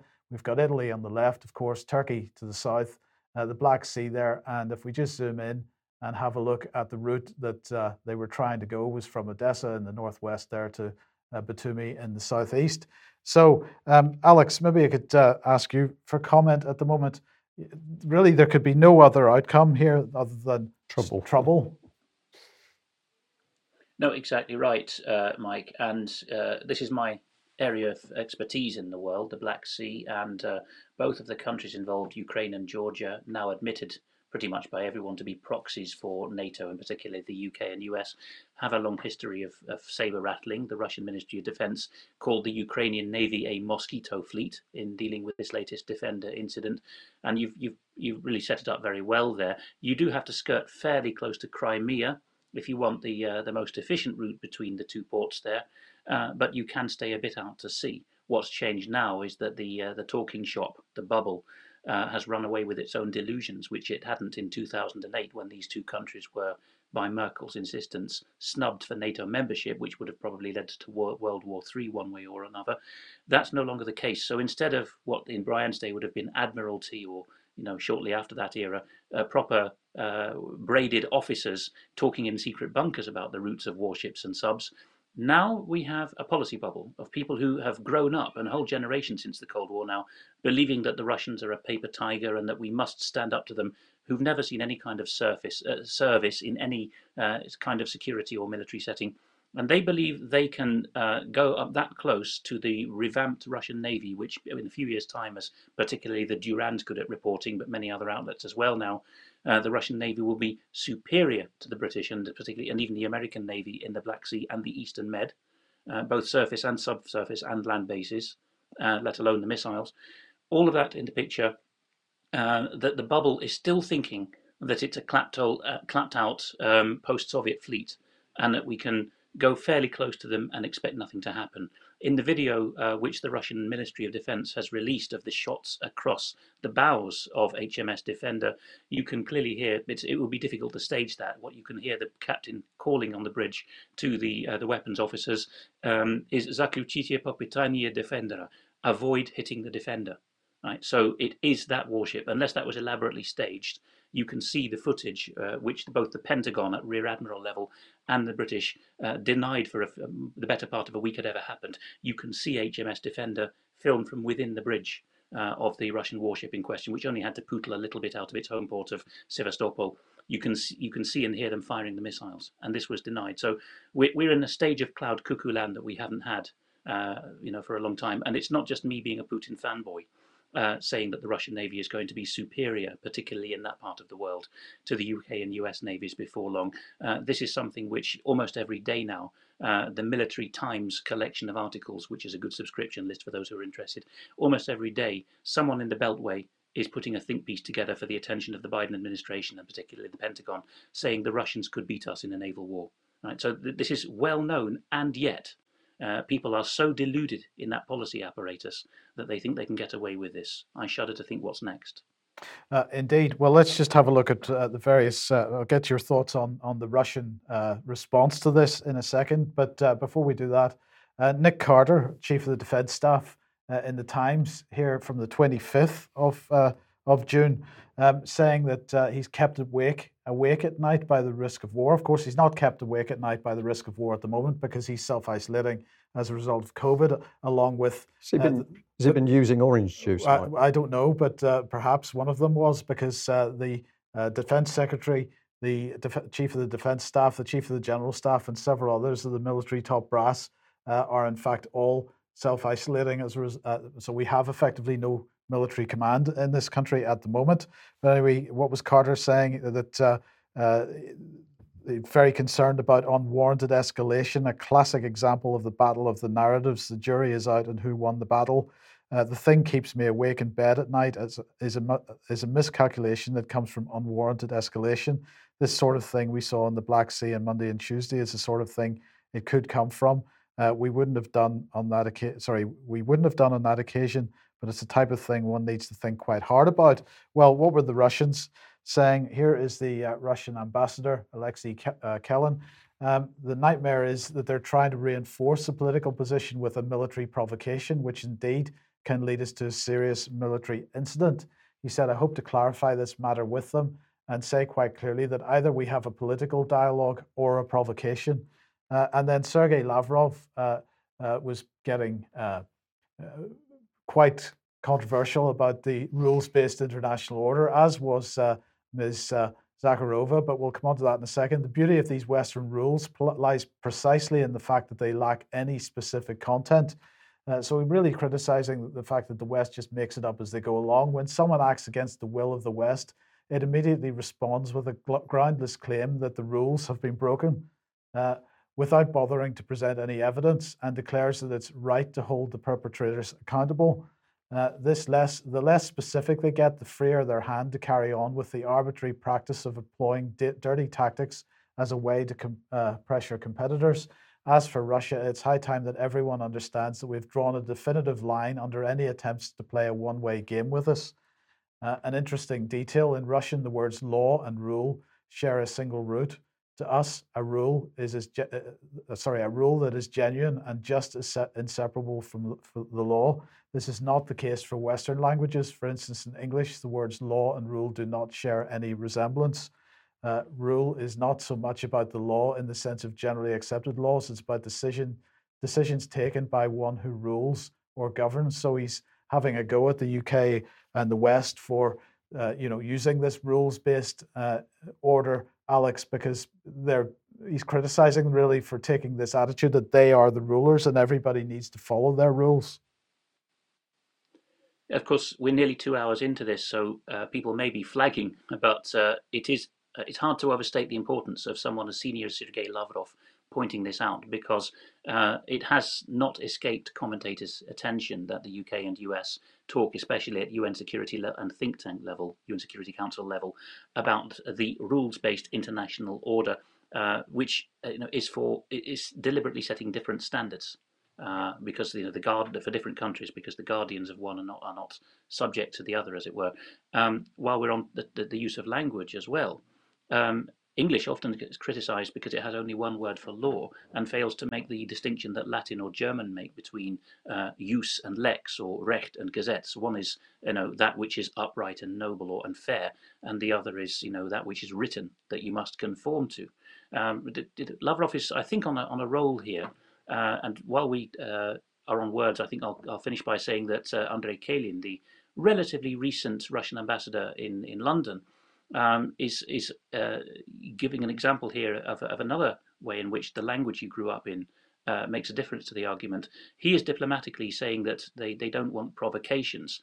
Now, in this case, he used the word in the way that the Western languages would use it as well, which is um, Navy A, the Royal Navy in this case, sails up close to the shore of Navy B and says Yarbu. That's what we understand in the West as a provocation. However, in Russian, provokatsia also means what we in the West would call a false flag event, which is particularly relevant for both Ukraine and Georgia because the whole foot in the door that we have with them and have had for 30 years is that both of these countries have unresolved territorial conflicts, and the West, particularly Britain and America, beat the drum for the ter- territorial integrity of these countries and on, on land and at sea you can use the local fleet, what the Russian MOD spokesman called the Mosquito Fleet, um, or uh, you know, men in strange uniforms dressed up as another side, in order to draw the Russians in. When the Russians use the word provokatsia in Ukraine and Georgia, they tend to use the latter meaning, and they tend to be hinting that Britain and America are using Ukrainian and Georgian ministries and troops and forces in order to draw the Russians in.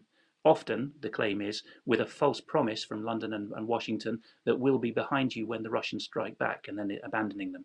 Uh, in a sentence, that's pretty much the, the 20th century militarily. If that's what that's what we've done with the countries between Germany and Russia, uh, and the Russians are seeing that we're about to do it again. Yes. Yeah. Well, we, I'm sure we're going to be hearing more about uh, that area in the geopolitical system. Uh, yes. Now, very very briefly, um, uh, news on Julian Assange and his situation. Um, this is a tweet from Edward Snowden. This is the end of the case against Julian Assange because uh, Stundin, the uh, uh, uh media organization, has highlighted a key witness in the Assange case, admitting that he lied in the original indictment. so the um, report is here. Key witness in Assange case admits to lies in indictment. They're saying, in fact, he now admits uh, to Stundin that uh, Assange never asked him to hack or access phone recordings of MPs. Uh, his new claim is that he had, in fact, received some files from a third party who claimed to have recorded MPs uh, and uh, had offered to share them with Assange without having any idea uh, what they actually contained. So I'm not going to go through the rest of this. I recommend that people read this article to get the full details, um, and no doubt we'll report more in due course. Uh, but uh, David will end the, here with the situation in, in Florida and the building collapse. Yes, here's a still from the uh, the rubble pile and uh, the rescuers you see on top um, as the, the search for survivors goes on, and people can live for many, many days under piles of rubble like this in uh, air pockets uh, where hard, harder parts of the building has, has, have created voids where people can survive. So there is still very much a chance of uh, someone being found. Uh, ABC News uh, reported this: 12 dead, confirmed 149 still missing. Now, if if uh, if, if most of those people turn out to be uh, um, dead and recovered from the rubble, uh, that would make it the worst um, peacetime non-military uh, catastrophe in the history of construction, civil and structural engineering in America, worse than Hyatt Regency, the hotel walkway disaster. Um, so ABC report the massive search and rescue operation enters its seventh day on Wednesday um, as uh, crews can carefully comb through the pancake pile of debris in hopes of finding survivors. Partial collapse occurred at 1.15 a.m. local time last Thursday. Um, you, I've got a still here from ABC that shows the location of the building. So it's in Miami Beach. It's right on the coast. It's right on the seafront. Uh, a very um, a challenging environment in terms of the durability of structures uh, with uh, salt laden air and uh, high levels of rainfall. Um, there have been, uh, there's been excellent information produced by the, the New York Times. Um, this next piece is an extract from Structural Engineers Report, uh, Professional Engineers Report here. You see him um, signed off on this in the bottom corner. Um, and the key uh, extract I've got here is abundant cracking and spalling of varying degrees was observed in the concrete columns, beams, and walls. Several sizable spalls were noted on both the top side of the entrance drive ramp and underside of the pool terrace driver planter slabs, which included instances of exposed deteriorating rebar. Though some of the damage is minor, most of the concrete deterioration needs to be repaired in a timely fashion. All cracking and spalling located in the parking garage should be repaired, etc.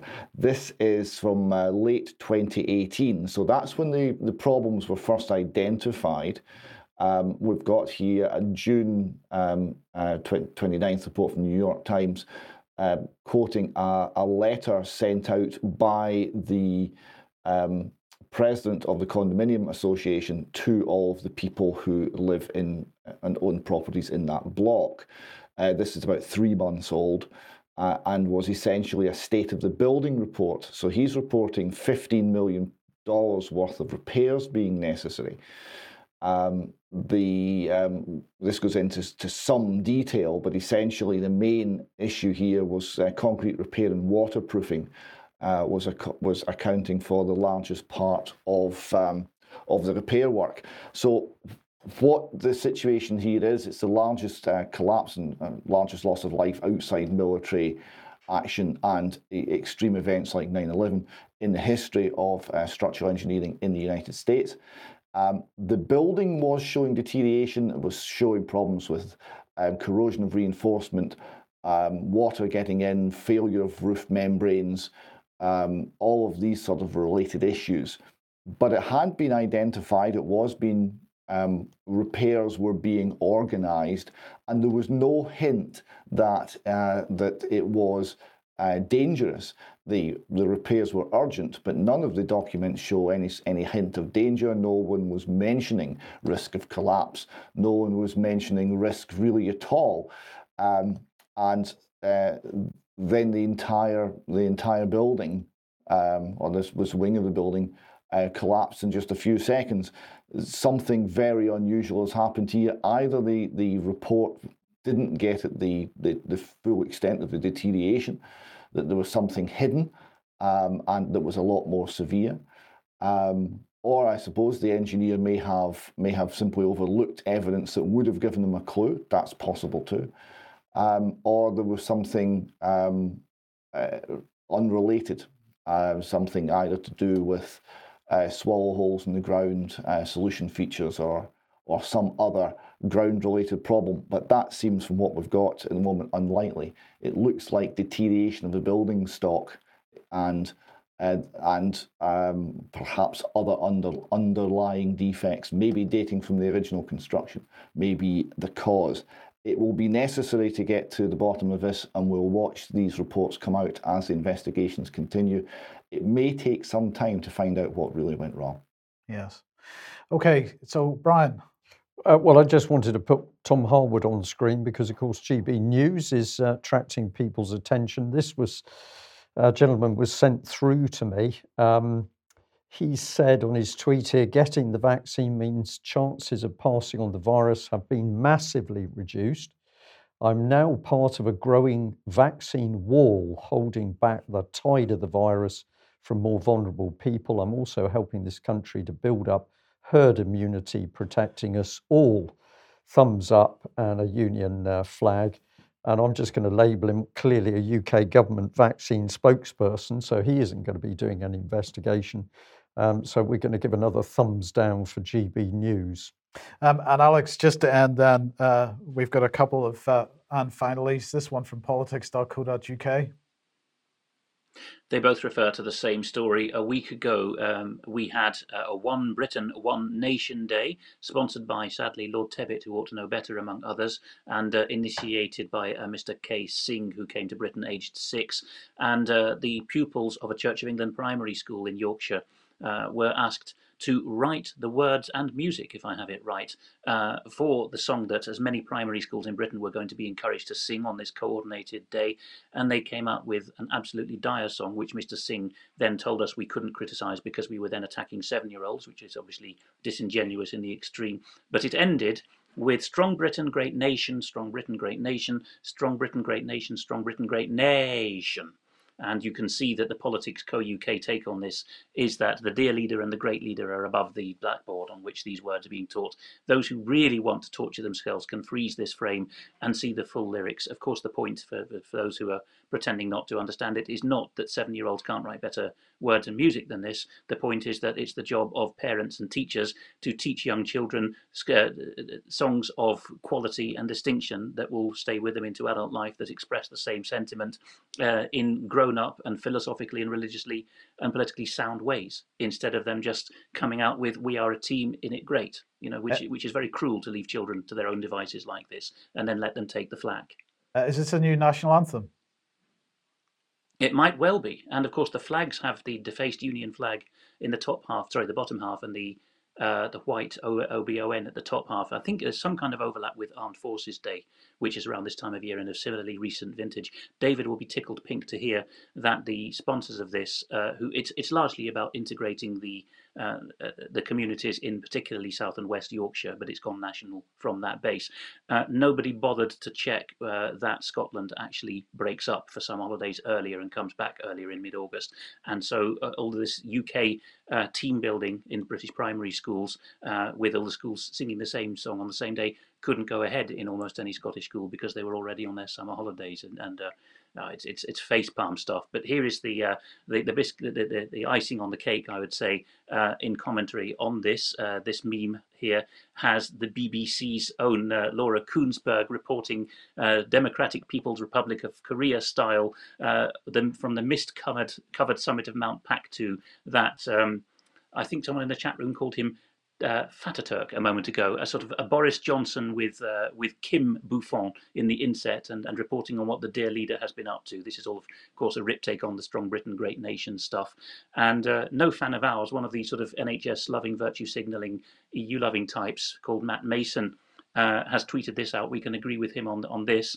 Uh, that he tongue in cheek is uh, while he's retweeting this is saying, "All hail the dear leader and the strong Britain, great nation." Uh, it's very similar, actually, to Theresa May's uh, election campaign. Do you remember? A strong and stable government. Yes. Uh, so I think that the primary schools kids who were only four at the time uh, are poss- possibly getting the the vibes that that's what it's all about now. It's about a, a strong ruling, uh, uh, and as, as, Lavrov has told us, rule and law are the same thing. a strong lawgiver and a great nation. Don't forget it. No, indeed. Uh, well, Alex, thank you for that. Strong Britain, great nation. And somebody in the chat box earlier gave us Britannia waives the rules. So if we put those together, I think we know the state of the country, which is pretty pretty bad, and we know who's causing the problems.